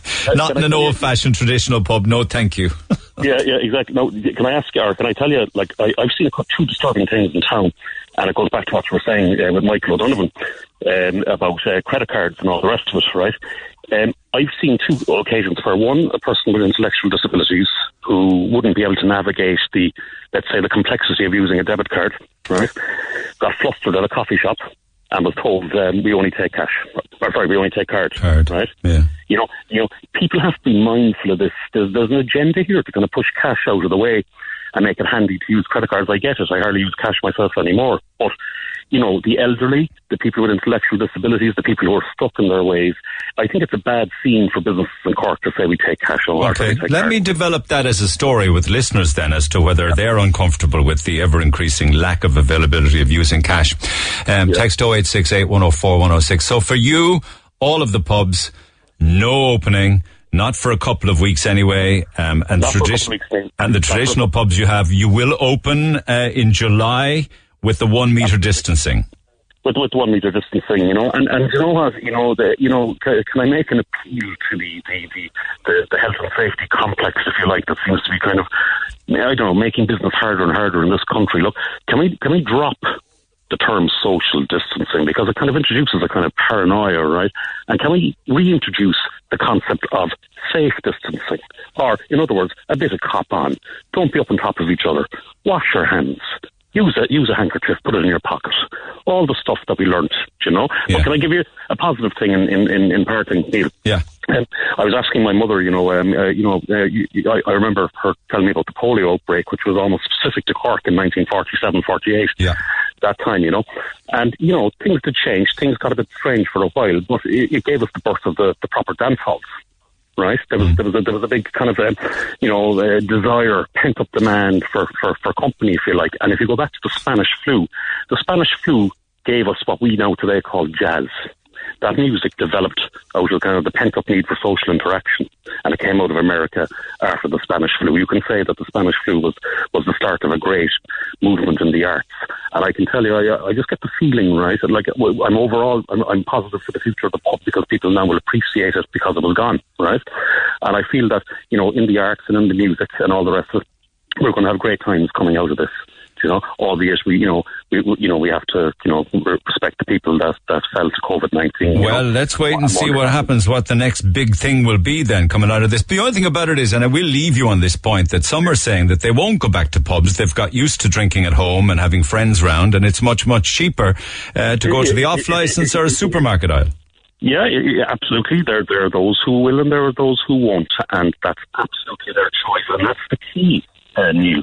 You you allow people, the individual, the citizen of this country, the choice. You don't tell them what to do with all this ridiculous health and safety, right? That's that's it. Give them a choice. Some will go, some won't. All right. Appreciate you taking the call. We'll stay in touch. Thanks, Benny, for now. And, and listen, Neil, Neil uh, the first the first pint in Sin É and Coburg Street is yours. But can, can I just give a shout out to a customer of ours, uh, Pat Maher, who's up in uh, up in uh, the Mercy Hospital, being looked after by the good people up there, and that we're all thinking of him down in Sin É. You know, Coburg Street. Absolutely. Morning, Thank Pat. sir. Hope you're having a good day. Take care, okay, Benny. regards Cheers. all. Thanks, Neil. Bye bye. I often think that with regards to Benny McCabe, he's got a much better philosophy than many people who maybe are chasing money. I don't believe Benny chases money in the sense of profit or profit for the sake of profit. I think he sees a much bigger picture in all of these things. Uh, Joe, good morning. Good morning, Neil. Good Okay, morning. so you know of the guidelines now and have they've changed? What are your thoughts on it all? Well, I'd like to know, you know, you know, if I go in with two of my mates now into a pub, Yeah. do the three of us have to have a meal each? Yeah, Or yeah. could we have one pizza between us? No. No. It's got to be So each of you. What actually so what's happening is that there should be somebody on the door asking for nine euros going in. Is that right? Yeah, but that won't. Yeah, that won't fly. It is if you want to go to the pub for a few pints, it is the equivalent of an admission fee, a nine euro item on the menu. You you probably have to order it, but you don't necessarily have to eat it. You know, Yeah, you don't have to eat it at all. You just pay your nine euro and get nothing. you have it. to order an item from the menu. Right, right, right. Whether yeah. you eat it or not is your own business. All right, right. But each of us then would have to have Yes, a meal. each of you. Right. Yeah, each you know, you. there's another thing there now, and it was mentioned at one stage. You know, some pubs there where we say there was 60 before going into the pub. Now there could only maybe be 30 going into the pub, Yeah, right? yeah. Now, they're paying huge prices for Sky. So no, they're paying huge prices for Sky, and they only have half the patrons going in. Didn't Sky reduce prices somewhat? Did I hear that somewhere? don't Did know. they? Did they um, open to correction on this? Maybe somebody will let me know. I think that they might have reduced commercial rates of Sky. I think because there was no sport, or they they they suspended the Sky Sports subscription, or something like that. Anyway, Oh, they did, they did. They suspended where's your lo- where's your where's your local Joe? My local would be in Blackpool. All right, what pub would that be? Do you mind me asking? Uh, I would be between Quinlan's and uh, the uh, small derbies, uh, which is called the John Griffin. Okay, that one I don't know, but I do know Quinlan's, and they do a fantastic burger there. They got a nice menu. Will they be opening Monday week? To be honest, which I don't really know. Right, and if they were, I'm, uh, if they were, I, I wouldn't be pushed. I wouldn't be pushed to go down there and find out that uh, you know I have to pay nine euros to go in for something that I don't have, I don't need, because I probably have to have a bit of grub myself. But would you I not, go. not have the grub at home and go and have a cheeseburger and two or three pints? Neil, you go out for your couple of pints. You don't go out to be eating at all, you know? I You're know. after eating before you go out. Okay. You have your meal and you go out then for a few drinks with your mates, right? You're a bit So like no, Benny then. You want the traditional pub to open when it's right to open and you're happy to go for your pints then. Well, I certainly do. And I, I'm happy at the moment. You know the way things have gone for the last few months. I have a couple of beers at home here. and I'm not happy enough for it. And has it changed the way you, you, you think about going to the pub now that you're having your few cold ones at home? Oh, definitely it does. Oh, definitely, yeah. It has to, yeah. And we, I suppose, in another way, we've been very lucky with the weather. You know that we can sit outside and have a few beers outside. We've been very lucky. So do you look at it differently rather than say paying a fiver a pint in a pub, you can get maybe four large bottles for a tenner in an off license? Exactly. And take them home and you, you can have your what you want on your TV and you Yeah, but what about loneliness like? And what about meeting your mates and the crack and the chat and Yeah, but the see, slagging? see- You can't slag anybody at home with a can in your hand. Well, you, you know, you you can have a bit of a banter. You know, I mean, they go to my house one night, they go to somebody else's house another night. You know, if there's a match this, you go to see the match and throw the women out and uh, enjoy the match. Send the women to the pub. Send the women, All right, send the kid. women down to get a few more cans, and you know. I call Quinlan's later and I'll put a pint behind the bar for you when it opens, all right? Okay, my man. Okay. Cheers, Joe. Take care of yourself. Mark, good morning. Morning, Neil. How are It's a good pub, that Quinlan's in Blackpool. Go ahead. You wanted to pick it up on pubs, musicians, and those that are. Yeah. Are you a musician, Well, Mark? know Joe Actually, I am. My, my last gig was in the pub. He drinks and actually the Joe Griffin on uh, last day at Cheltenham, I think it was. So that was my last gig I've done. Um, so uh, yeah, it's just the fact that the, with the guidelines, there's nothing uh, for musicians. I know Benny put up a lovely post there a couple of weeks ago on Facebook about musicians and the fact that, like, when the COVID payment stops in August, will it, will it be carried on for musicians?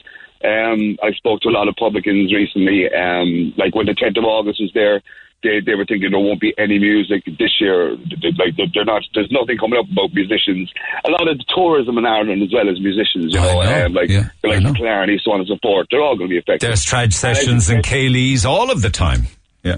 Yeah, like like I have a lot of weddings cancelled. I do a lot of wine reception work. Um, I do I, I do all my work with Ted Dunn.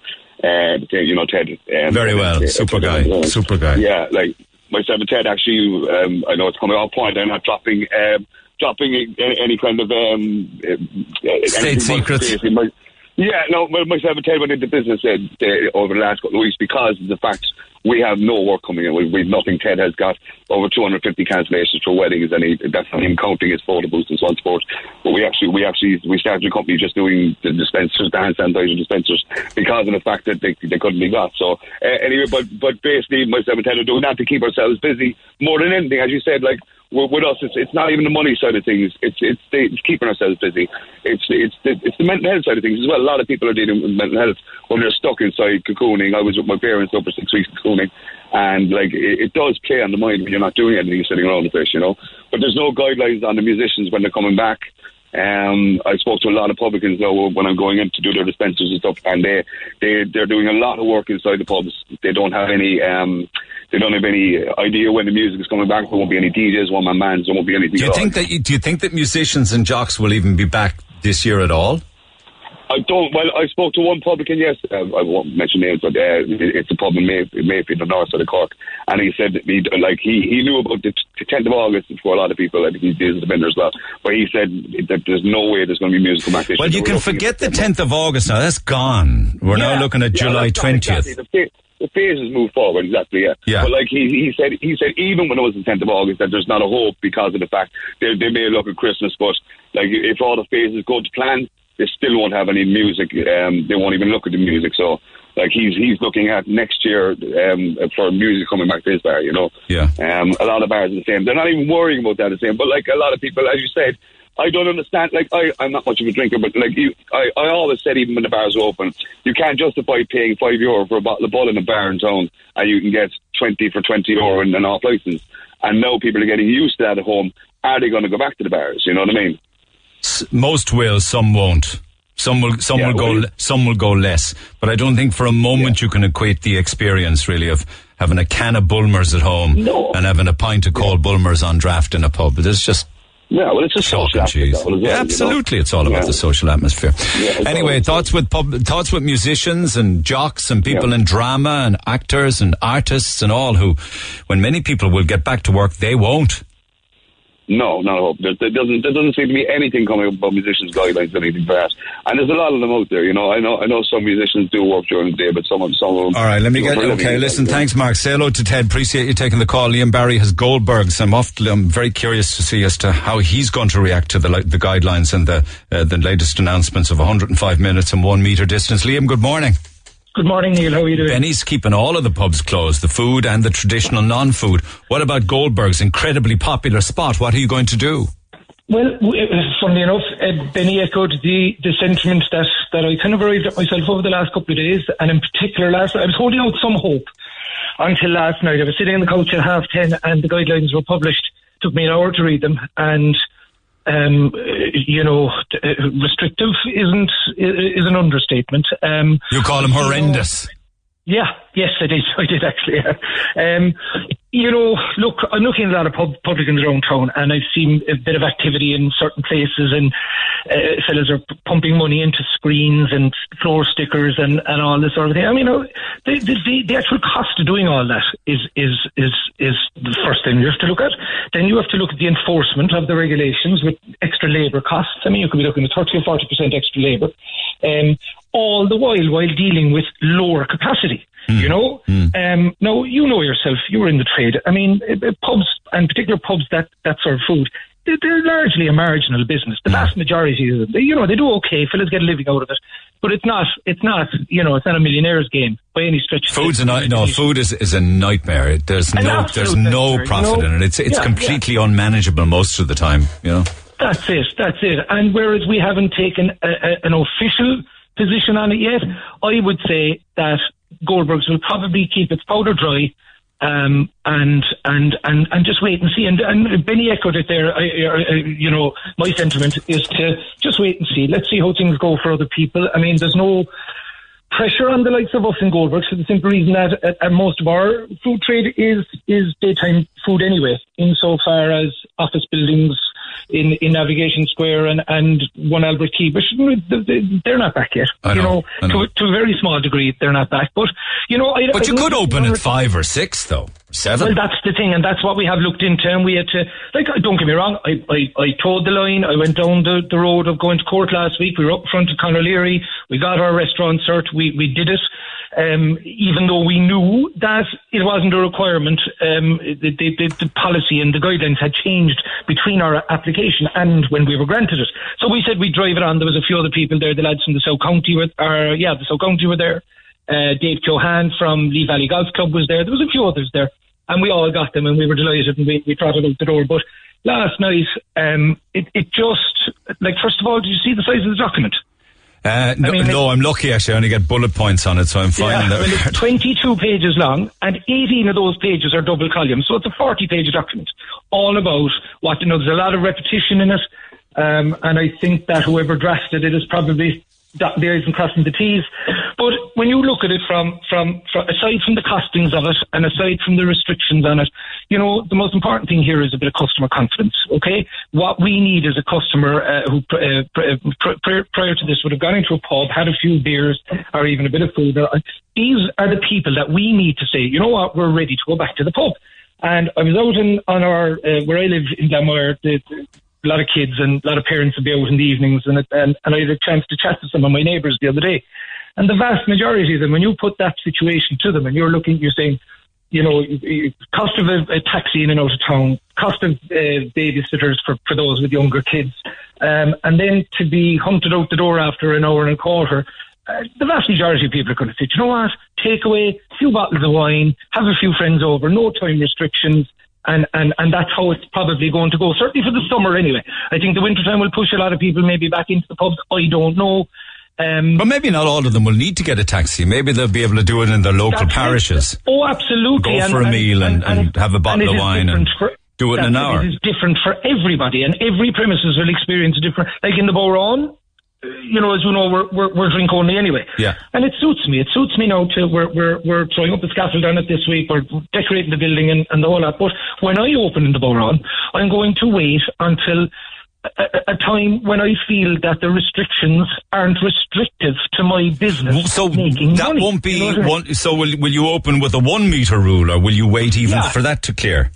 Absolutely. Well, you see, I mean, look, the one meter, I, don't know, a lot of people don't know that fire officer guidelines are kind of in and around that anyway, as it happens.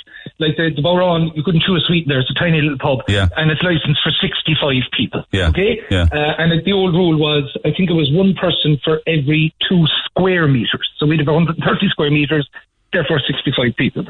But, you know, all businesses, all pubs, um, and Benny made a very good point there, the, the traditional aspect of the pub, the social aspect, going in and meeting your buddies, um, is that, you know, if you're in a forced kind of a schedule, is that something people are going to um, embrace? I, I think not. I, I think that the appetite will be there from punters as well as business owners to, to, to, to, you know, do as much as they can, but not to the point where you're getting into a negative fiscal situation.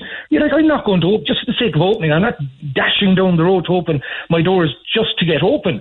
I, I I have to be worth our while. I mean, it's Rent, insurance, wages, Oh, listen, lighting, like, heating, staff. Yeah. Perfect example. There, your your uh, previous caller was on there was on with Sky. I had an interesting conversation last week with the guy who would be the, I suppose, the main Sky uh, commercial rep in the Munster area, and guys just they're getting no direction from their bosses over in the UK. Um, you know, you, you have a situation where probably the average pub pays about fifteen hundred euros a month to Sky, which is extortionate anyway. Yeah. But that's for another day. Yeah. And now uh, a situation that is created whereby you can now only have 30, 40, 50% capacity. Fair enough. So are, are Sky going to follow suit? And the knock-on effect of that then, if Sky aren't getting the money from us, they can't pay it to the Premier League. Premier League can't pay it to the, you know, to the Did pubs have to pay Sky while closed? Pardon? Did pubs have to pay Sky? No, what Sky did was they suspended the. Co- well, look, like everything else, Neil, you're not going to pay for a service you can't receive. Well, uh, uh, and Sky, I suppose, uh, strangely enough, they were one of the first of, of, of all the service providers to come out and say, no, no, look, we're, go- we're going to, um, we'll suspend charges here and uh, we'll take it up again. But I can tell you, just only because I got my own Sky bill uh, yesterday for my house, uh, from yesterday, uh, Sky Sports charges became active again.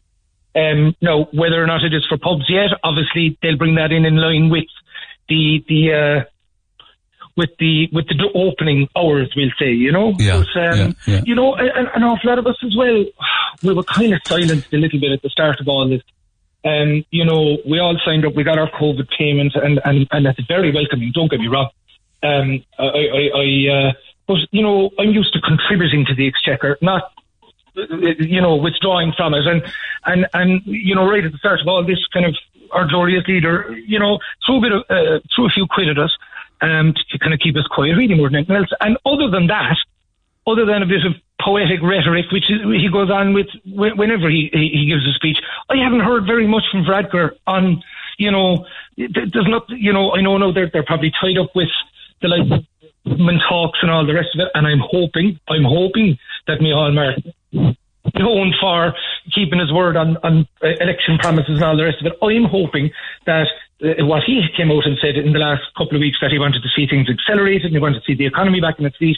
I hope that that is now going to be the case. Well, Benny said he wanted people just to have to go about their lives with a bit of cop on, rather than a Yeah. a, a one meter um, crime scene tape on the ground kind of thing. Funnily enough, he mentioned the, the so I swear to God, Collins English Dictionary dictionary next year is going to have about 15 new editions, social distancing being at the fore. Yeah. And we have heard, however, that the phrasing social distancing is going to be phased out in the next couple of weeks.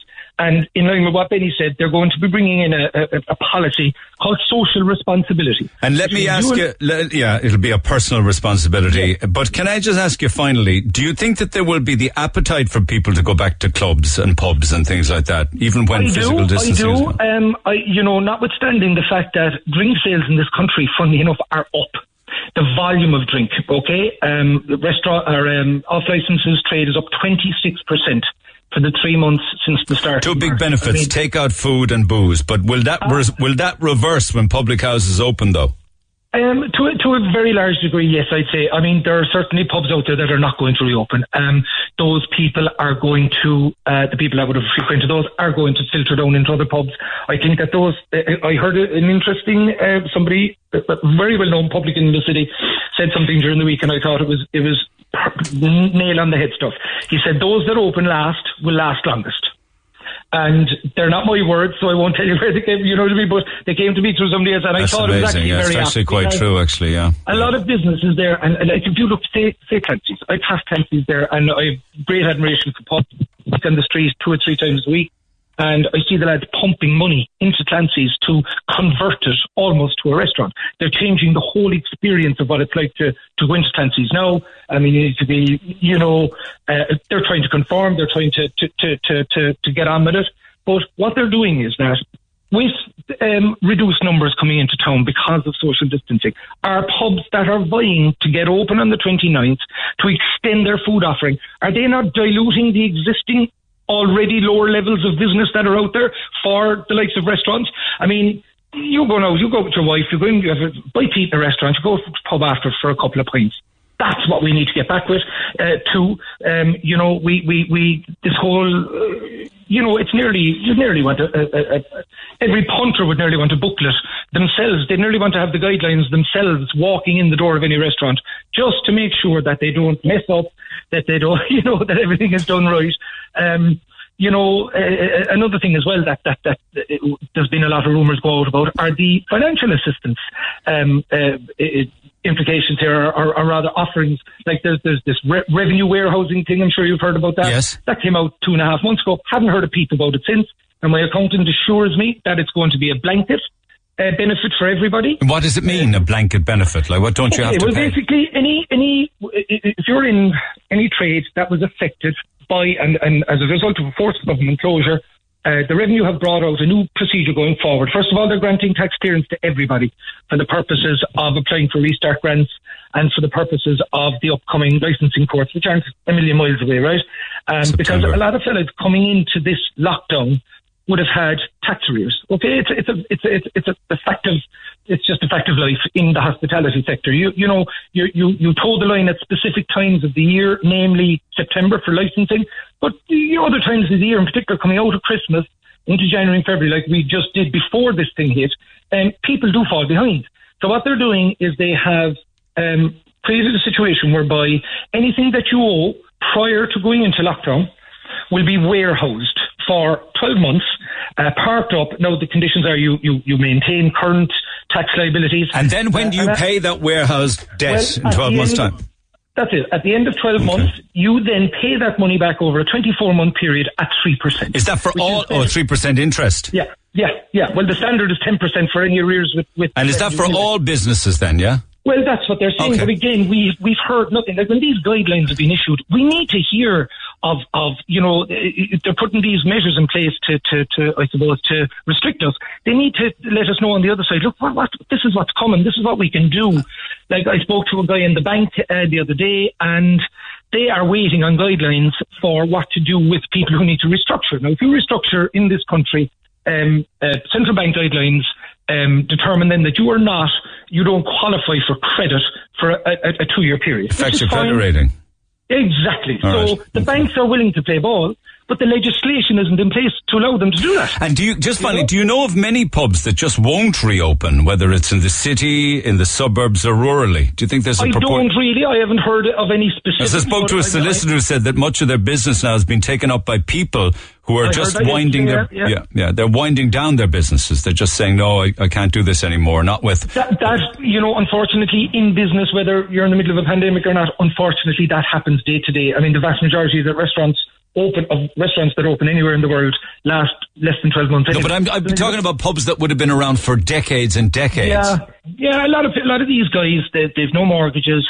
They're probably saying, you know what, I can I can fill up here. Uh, there's my retirement for the sake of pulling five or six hundred euros a week out of it, uh, and just pass the reins to somebody else. There's going to be a lot of pubs will de-license, I would imagine. Yeah. Aldi, Lidl are snapping up licenses at a, at a ferocious rate at the moment.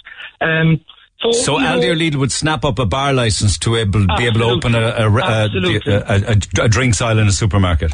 I've been approached by, by a guy who who uh, I've premises on Military Road as well, the Island Tavern, and I've been approached by a fella there who said, "Look, when the time comes, um, you know, I, I, I'd have a buyer for your license." You and know, a- and that would be a supermarket, would it? uh, Centra. Isn't Centra amazing? Is, is in particular now is looking at yeah yeah. So when you look at look look, the world is not going to be the same. We know that. We get all that. But what we need now is a bit of leadership. We need um, our leaders in Dublin to come out. Let us like there's, a big drive on from the Restaurant Association at the moment for clarification on VAT rates going forward. I mean, look, you're not going to cancel VAT. Let's be honest. I mean, they go, you know, how, how the hell are we going to survive? How, how the hell is? Will pubs we put their going to engage in any prices up, do you think? Pardon? Will pubs put their prices up? I think those that do will suffer as a result. I'm not going to. I, I don't see it. I already thought that the pricing in this country was, was, was high enough if you compare us to the continent, with the exception probably of France. But, you know, I think, uh, you know, fellas might try to slip at 10 or 20 cent onto the price of some products in their bar. But um, as to, to what we heard last, one guy came out and said, oh, sure, all pubs will have to charge an extra euro. But I, I'm not going to pay. No, no, but can I just ask you about that? And, and I will let you go. Do you know where people know the price of a pint and they get. Yeah. all sorts of antsy about one or two cent? Do people also know the price of a vodka or a gin and tonic or, or could, you, could, could you slip Very money on those and a punter would never know? That well, that's it. And you could, uh, uh, to, to a large degree, the vast majority of people that come into pubs, in particular busy pubs at night, they're throwing a twenty over the counter. You look at a guy when he gets his change back; he's not there scrutinising his receipt. Yeah, yeah. He's not there looking. But no, but some people do. I mean, uh, those few cents to people uh, at the end of every week. No, I know they're important, but I'm just wondering, do, do, does somebody know the price of a gin and tonic as, as accurately as they know the price of a, a pint of stout? actually, beer and cider from a draft point of view in pubs, the price there's not a whole lot of variation, but there is massive variation when it comes to spirits and mixers and soft drinks. Uh, in particular, in nightclubs at night time, they charge what they want because they know there's a demand for it. They know people aren't going to go. in. And when you're tapping the card, you have less inclination to know what you're paying for something as well. That's exactly it, and I've noticed that myself actually. Uh, when I, uh, since since people are tapping, like sometimes I might give them the machine or put it out in front of them. Others, I'd leave the machine next to the till and I take the card and I just tap it, hand the card back. They don't even ask. A lot of them don't. Okay. Like if there are people out there, okay, yeah, and, and going forward, Jesus, we all need to count our pennies little bit going forward because, uh, and, and I had a conversation with a guy in Ernst and Young the other day, just briefly, and he said, we haven't scratched the surface of the economic impact of all this yet. I mean, for, for the last three months, we're focused on public health. We're focused on doing the right thing, everybody coming together and, you know, holding hands and dancing down the street. But what's going to happen when reality sets in here, possibly after Christmas? There's going to be a bit of a demand coming up to Christmas. People are going to be anxious to spend. Uh, but January and February of next year, I'm terrified of what's going One on. One of the bizarre things that I heard the other day was somebody in business told me there's loads of money around because people have been getting payments from the government that they can't spend. that they can spend. There is, yeah, absolutely. But that money, like everything else, will dry up. I, I said it myself to, to my wife last week. My credit card bill is as low as it's ever been because I haven't been spending anything and I've been setting away a little bit. Uh, in fact, Benny McCabe posted something similar about six weeks ago on Facebook. Um, yeah, but again, that's all short term. The vast, you see, you're hearing a lot of people there, you know, what the stay the course and we're nearly there. And, you know, uh, as I said, Leo Varadkar quoting bloody well uh, scripture and poetry. It, it, Lord of the Rings. Yeah. yeah, yeah, yeah, yeah. That doesn't do anything for me. I mean, I'm I'm I'm in a very real situation. I have four young children. Um, I have three businesses that are now shut. Uh, don't get me wrong, we're on the one boat. I I get all that, but I there will come a point, and it has passed for me as it happens that. Um, I, I really, as a, in a selfish way, I have to look beyond public health and I have to look at my future and I have to look at the reality Okay. of what life is going to be like going forward fiscally, and it ain't going to be pretty from what I can see so far. But we have to remain confident. Okay, and it ain't Uh, going Neil as well, you know. Okay, it ain't going to be Monday week. Overtime. Liam, thanks for taking the call. Appreciate it No as problem, always. Neil, anytime. Liam Barry at Goldberg's. They ain't going to be open on Monday week. We'll come back to that and lots more besides after 11. Get it off your chest. Call Neil Prendeville now. 1850 104 106. Red FM. Okay, loads and loads of texts on different topics. Uh, the Vintners of Ireland's level of activity and delegation with the government on this element's been disappointing, says Dahi, and this is not for the first time. If alternative measures were is not put forward by the VFI and these rules are enforced, the pub trade in rural Ireland will simply die on its feet. Small family businesses over generations will be wiped out. I'll just read the text for you for now. Nigel said, nobody's going to enforce this. I hope publicans don't listen to this silly advice. Lisa says it's got nothing to do with not getting the virus if you're there 30 minutes or two hours. Pubs can't open until the 20th of July unless they serve food. They can serve, say, a portion of chips and then leave you there all night drinking. It's the same in a restaurant. It's about fairness for pubs that don't do food. After the 20th of July, you won't have to buy food to have a drink. Kevin says, somebody make a common sense based decision on something to do with COVID-19 in Ireland, please. Niev, I wouldn't waste my time. How the hell do they expect that to work? Thomas also says it's a waste of time and Mark calls it a joke. It's all about controlling us now and this will only get worse. Laura says, I'd rather stay at home and knit. John says, how's this going to be policed if the owners don't want you to leave? After being closed for three months, I reckon they won't leave anyone leave after an hour and 45 minutes. They'll lock you in. I presume people can still go to a restaurant with no time limit and have a few drinks with their meal. The new guidelines are just for pubs, surely? No. No, it's the same deal. Uh, Stephen says, I'm glad to, to, and anyway, no restaurant will want you to stay longer than that in the first place. They want to turn the tables so they can get more punters in. Stephen says, I'm glad to know nine euro could have been saved, could have saved the whole country from COVID-19. Brian says, the 12 pubs at Christmas will take 18 hours this year. Natalie calls it ridiculous. This is one smart virus. You can't get it if you're there 30 minutes, but you can catch it there if you're there over an hour and 45 minutes. It's a smart virus. Whole thing's a joke, and let me guess, you would have to pay by card only for the food and drink. Actually, that's another topic, actually, for another day, actually, how comfortable people are. Say from people with intellectual disabilities that Benny was referring to, or the elderly who only deal in cash, and they can't be bothered dealing with fiddly dan little terminals and cards and pin numbers and passwords and all sorts of stuff like that. Mackie says, how does paying nine euro for a meal protect you exactly? These guidelines are made up as they go along. What's the difference between a pub that serves a nine euro meal and a pub that has no food? Are they not the same thing? Line your stomach now, it'll keep the virus away. A starter in the pubs would make a packet of salt and vinegar crisps. Then you'd have the stopwatch, all for nine euro. No. Salt and vinegar crisps or a bag of peanuts between four mates will not cons- constitute a substantial meal. There's loads and loads of these. We'll come back to them again in a few minutes' time. Barry, good morning.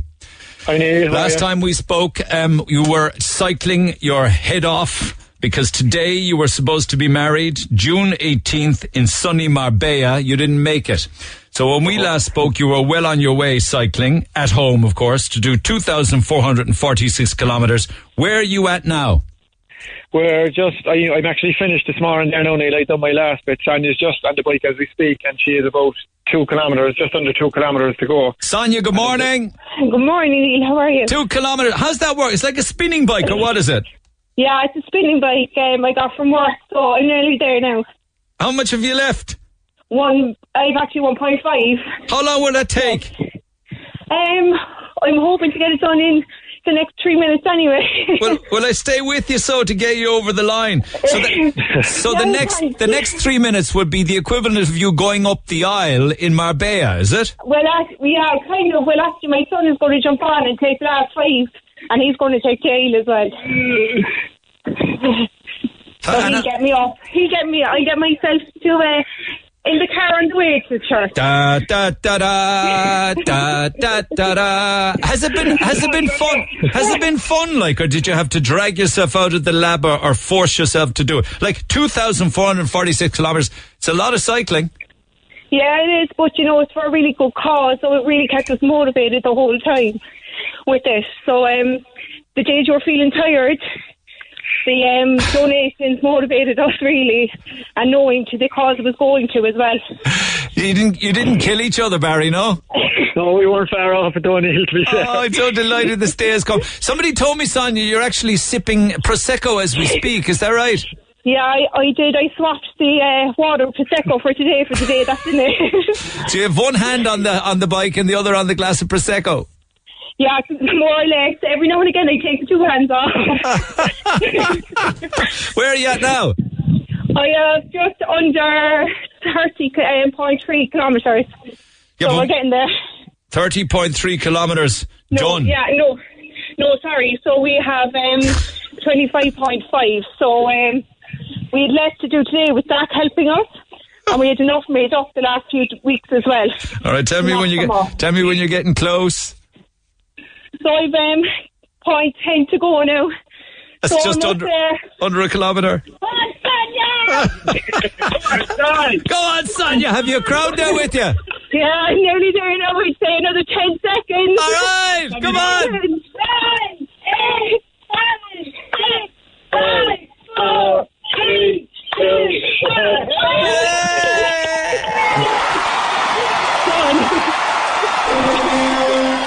Yeah,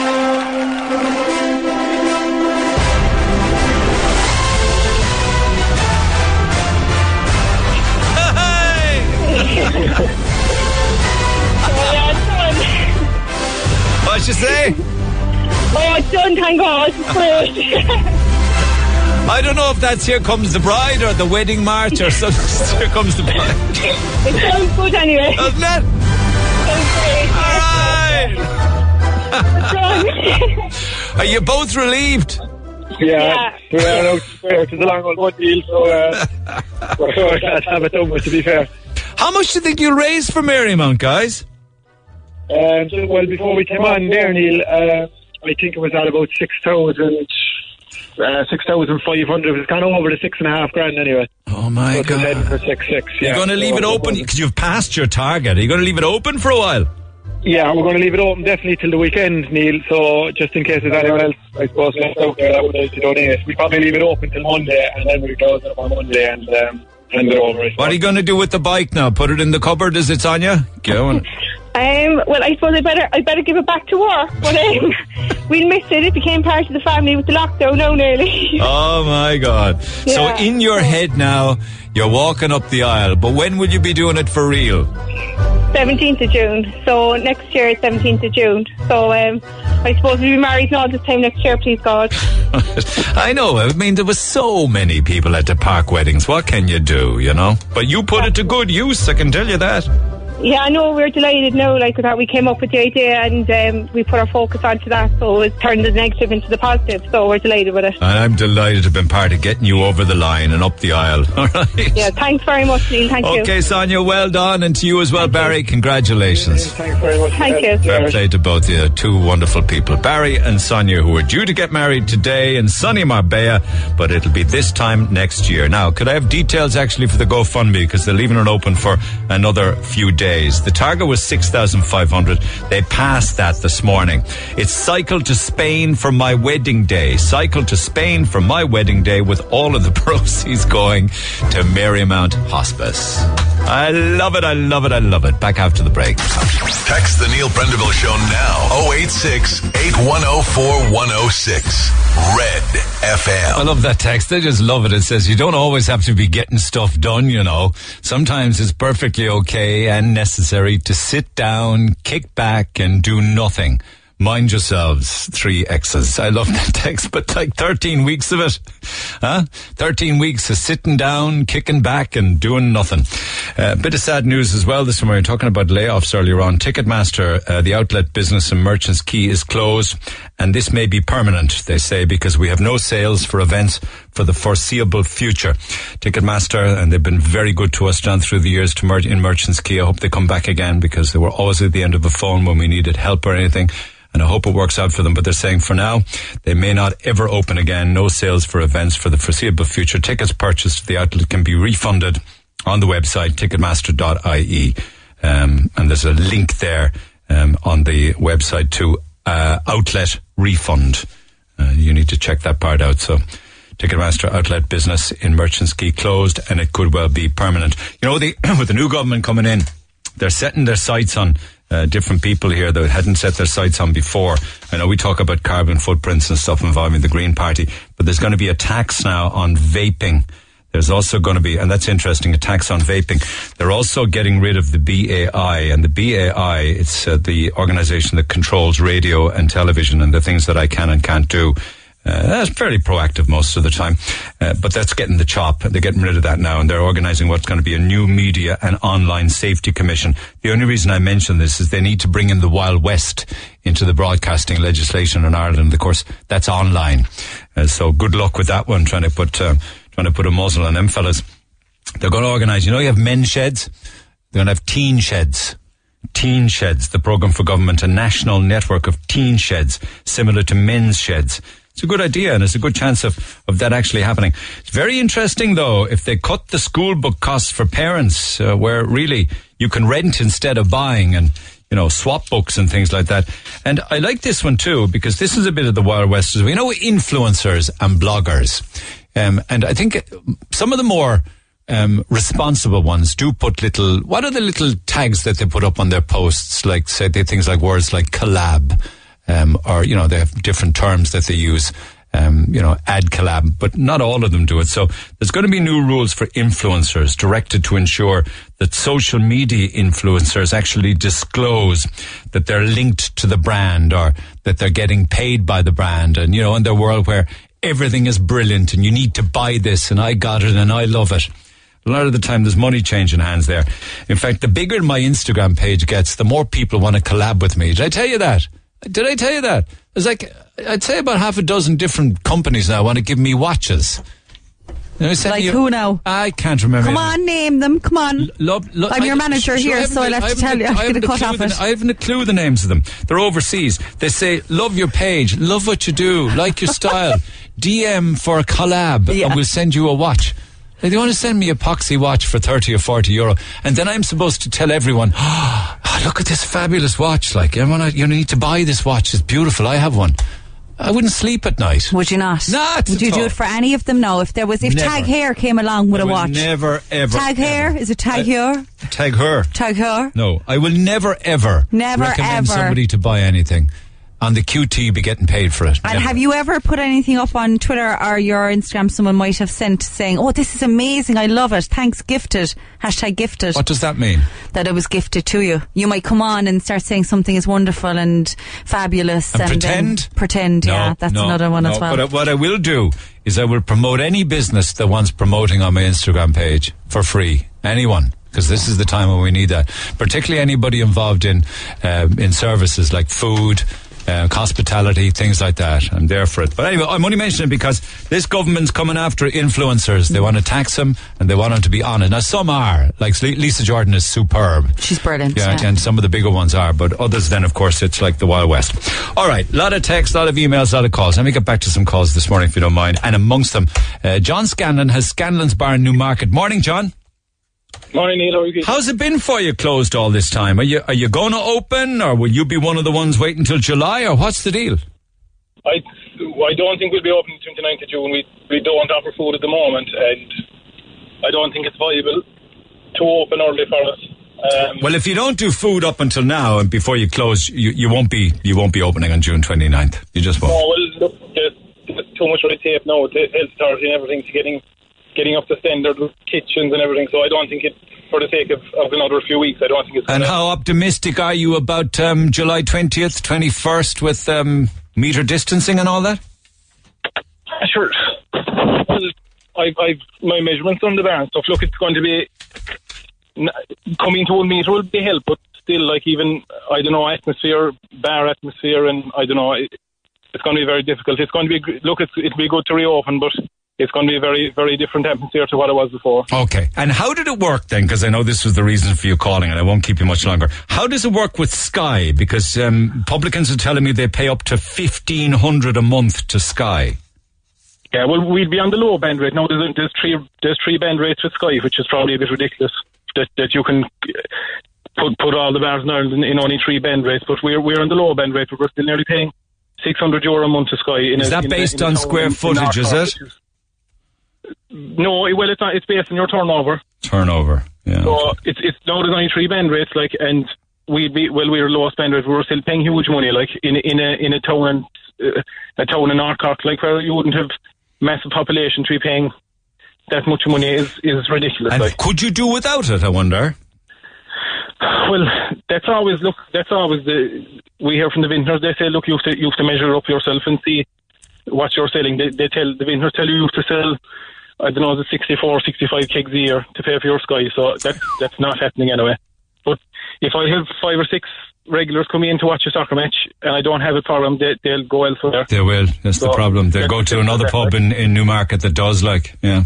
It's as simple as that. So I, I kind of I have to have it. Your your hands are tied, really. Um, and did you get a reduction, or did they pause the price, or did they deduct Sky They Sports? paused the price, and we got an email in uh, Monday that they're going resuming the charges from the 29th of June. And if you're not opening, if you're not opening, let's say if you're not opening until the 20th of July, there's a form you can fill out to tell them you're not opening until this date, and they'll charge you from, let's say, the 20th of July when you are reopening. But you have to pay that money back. They reduce their prices from. They're, they're after having their prices for July and August. Oh, so right. they're 50% reduction for July and August. But um, the 1st of September, then the charges will go back up. Do you think that, that that Sky actually have been quite proactive then, apart from the fact that their rates are very high in the first place, but that they are trying Well, to they help? They were proactive, but before they before they suspended prices, I had rang Sky to cancel my subscription anyway, and I, I, I think the lady I was talking to that day said they were inundated with calls to cancel, so I, I, I'd say they had to they had to make some move themselves, but. Many people say still that the, best thing that you should do is call something, call up a company and tell them you're going somewhere else or you're cancelling and they'll give you a deal. Well, that doesn't go with with, with Sky Commercial because they don't have any competition. They have can just BT do- Sports now on their on their books as well. So they the vintners are telling well the vintners tell us they they're they won't even get a sit down with Sky. They won't even Sky won't even come to the table. I know, I know, I know. Well, listen, But listen. if every if every if every pub in Ireland came together and and put it out and and make a stand, we might get somewhere. But but like a lot of just people won't do it. Like I don't know why. Well, the vintners, the, you are saying that the vintners should enter serious negotiations with Sky going forward to reduce the extortionate prices paid by publicans. Well, I think I think I, I think it's an opportunity now to do it. I know they're trying to get back as much as they can, but we're all in the same boat. We're all our businesses have been reduced to nothing. So, I mean, it, it, they have to try anyway. It's it's it makes it makes no sense just to go back to normal. Okay, well, no. I know. Look, they're, they're a huge company and they they just won't come to the table by all accounts, but. So they should try and do something anyway. So they could put their prices up any day, and you have no say but to follow it. They're putting their prices up. Um, on average, I'd say every 12 months their prices go up. Sky's prices. And Up because they have a monopoly 60 on the market, there's nothing you can do about it. No, no, sure. Look, you have to look as as the as they say, it's a choice. You can throw it out if you want, but look, I can't. If people are coming come into the bar every every night and they come to watch a match and you don't you don't have it, and if they know you don't have it, they won't come into you any night. And if you have a dodgy box in there, they won't be long copping that on either, will they? Well, th- there there is there is inspectors going around. Look, the peace of mind if you're if you open your bar in the evening and there's a soccer match on and you you have a dodgy box inside. Every time the door opens, you're looking to see who it is. Who needs So, that? Yeah, you're I dead mean, right. You want to be able to sleep well at night. Yeah. All right. It's Okay. John, nice talking to you. Good luck then in July when you open up and you get your regulars back again. Appreciate the call. Thanks. Thanks very much. Scanlan's Bar in Newmarket. So you could be paying. Actually, um, I'm told actually there are six rates. Um, I think um, fairness, fairness, Liam Barry was back on from Goldberg. So there's not three scan uh, Sky rates. There are six band rates for Sky. So somebody with the higher turnover would be paying eighteen thousand a year just for Sky, and primarily that would be for a Sky soccer match, I suppose, or maybe that maybe the racing channel and things like that. Okay, let me stay with calls just ahead of the ad break. Helena has the whale's tail in Clonakilty. I was talking about the whale's tail last week. I'm not quite sure why. It does good stuff. Helena, good morning. Good morning, Neil. Greetings from West Cork. Um, why you? was I talking about the whale's tail last week? Did you send me? Uh, you sent me an email, I believe, wasn't it? I did. I probably did. I'm sure I'm always emailing you. I prob- I sent you an email just to say that you know we were putting our tables outside. That was it. We Okay, so uh, do you serve wha- do you serve whale's tail on the menu, or what's the deal? No, no, no. It's, it might be a delicacy. You never know what we sell. You never know what we sell at the moment with this COVID going on. It might become an- uh, one of the regulations. Yes, I don't know, Neil. But you're the first uh, establishment that I've heard is actually sticking to two meters. Yeah, we're we're going to stick to the two meters, Neil. You know, and this was something that we've we've deliberated about and talked quite intensively about it. We're lucky; it is a big premises, but I suppose you know you're coming from the fact that people have been indoors, they've been minding themselves, they've been watching themselves for for for uh, the 13 weeks, as you said there previously, and uh, we want to open, we want business, and you know our, our town itself in Clonakilty has been obviously hurt by the by, by everything that's going on. So we can do it. We're lucky. We totally sympathise, empathise. I'd love to do one metre. I sympathise with anybody who can only do one metre. But sometimes you have to put the customer experience first, and that's what we're trying to do. So in order to get people in, to get people back out again and comfortable, we're saying, look, at, do you know what? We're staying with two metres. We're going to have a designator elderly um, hour and carers hour um, on, a- on a Thursdays and two hours. But you the rest of- are turning away money. I never turn away money, Neil. what I'm hoping to do is, you know, trust is going to be a big factor. You know, there's there's no point in having a customer in once and walking away then and never coming back to you. So that's not. Uh, but not in fairness, like there's a huge amount of distance in a meter between two tables. Like, you know, There is, and absolutely, and, and, and hopefully we'll all go to there. But at the beginning of this, at the, uh, in, the, in the initiation of us opening up again, people are going to be nervous. All and right. I would rather people come into me and not be nervous. Neil, it's going to be a huge difference for us. I'm used to greeting my customers, giving them a hug, slap on the back. How are you? Sit down.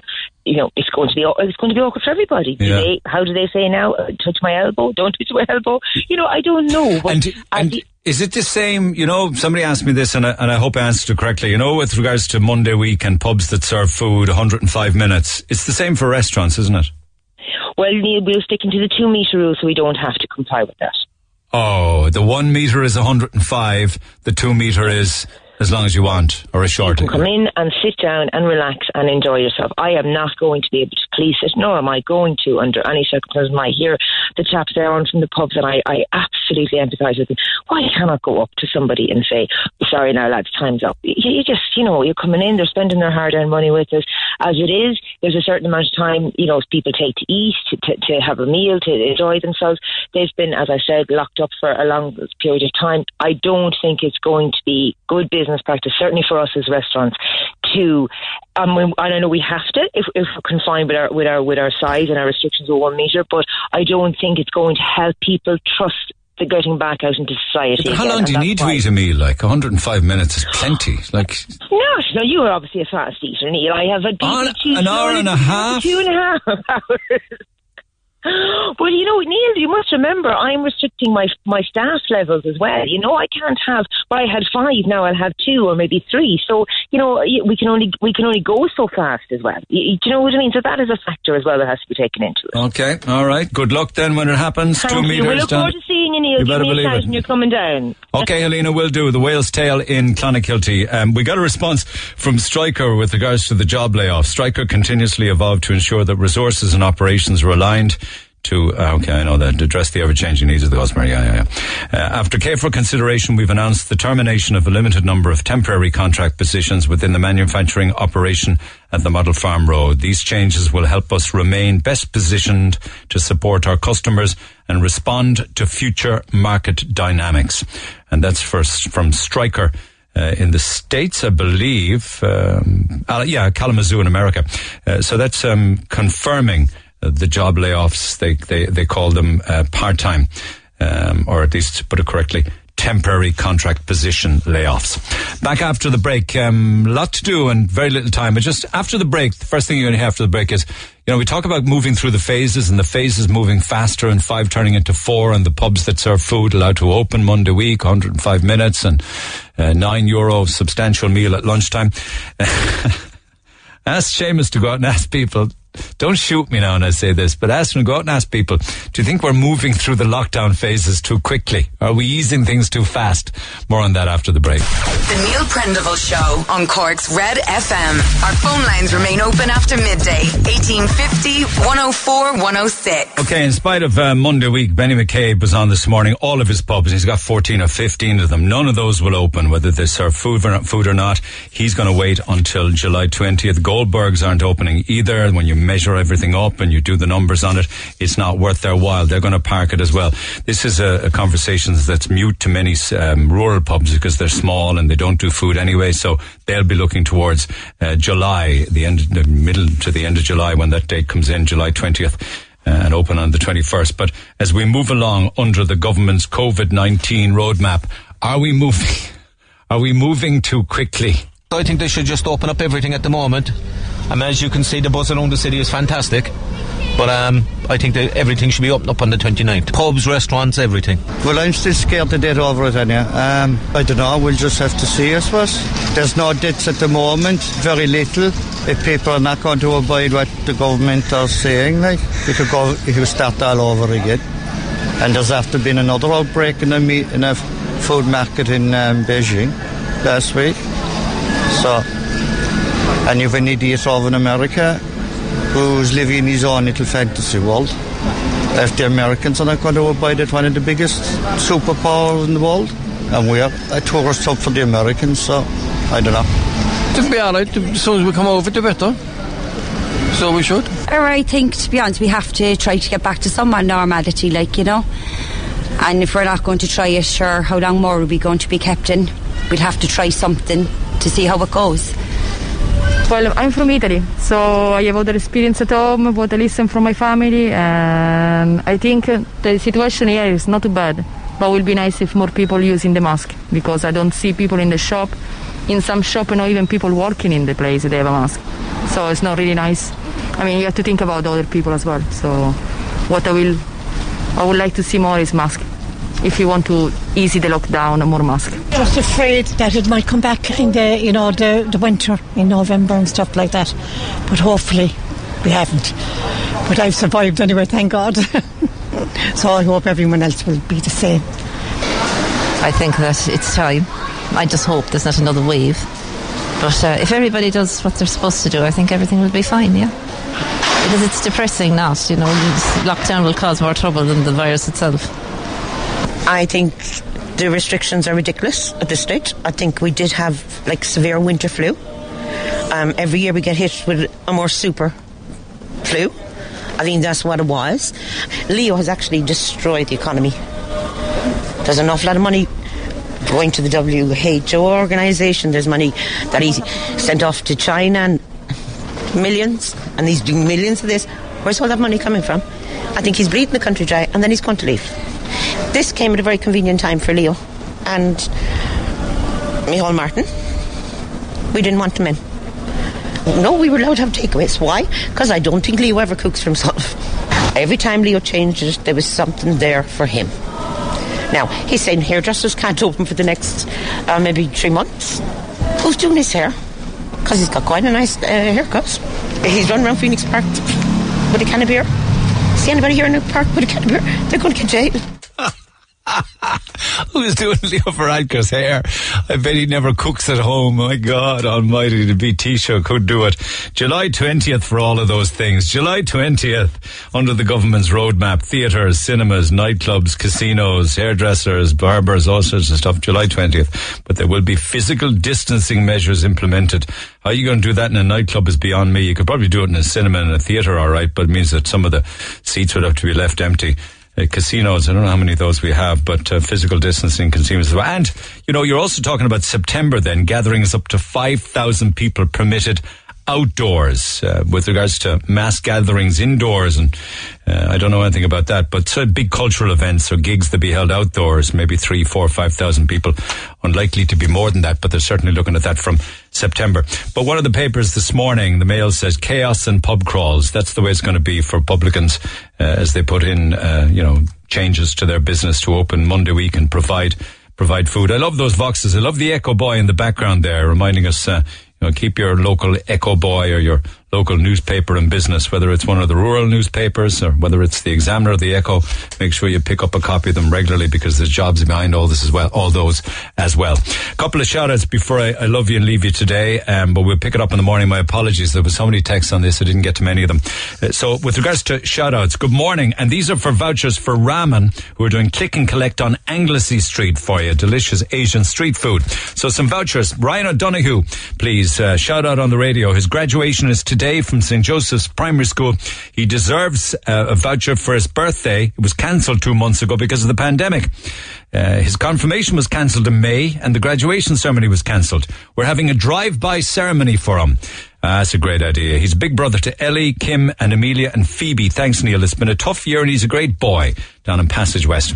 How's it going? Can you nominate my nephew Peter Leahy working flat out in Dunnes and Ballyvolane the entire lockdown? Barely any days off. I, lo- I would love and appreciate if you gave him a voucher. He's only 19, a great worker and a wonderful nephew, says Ashling. So we'll sort that. It'd be great if you gave my niece a treat. Her confirmation was cancelled. Her first holiday overseas was cancelled. A surprise treat hopefully would make her smile, says Pat.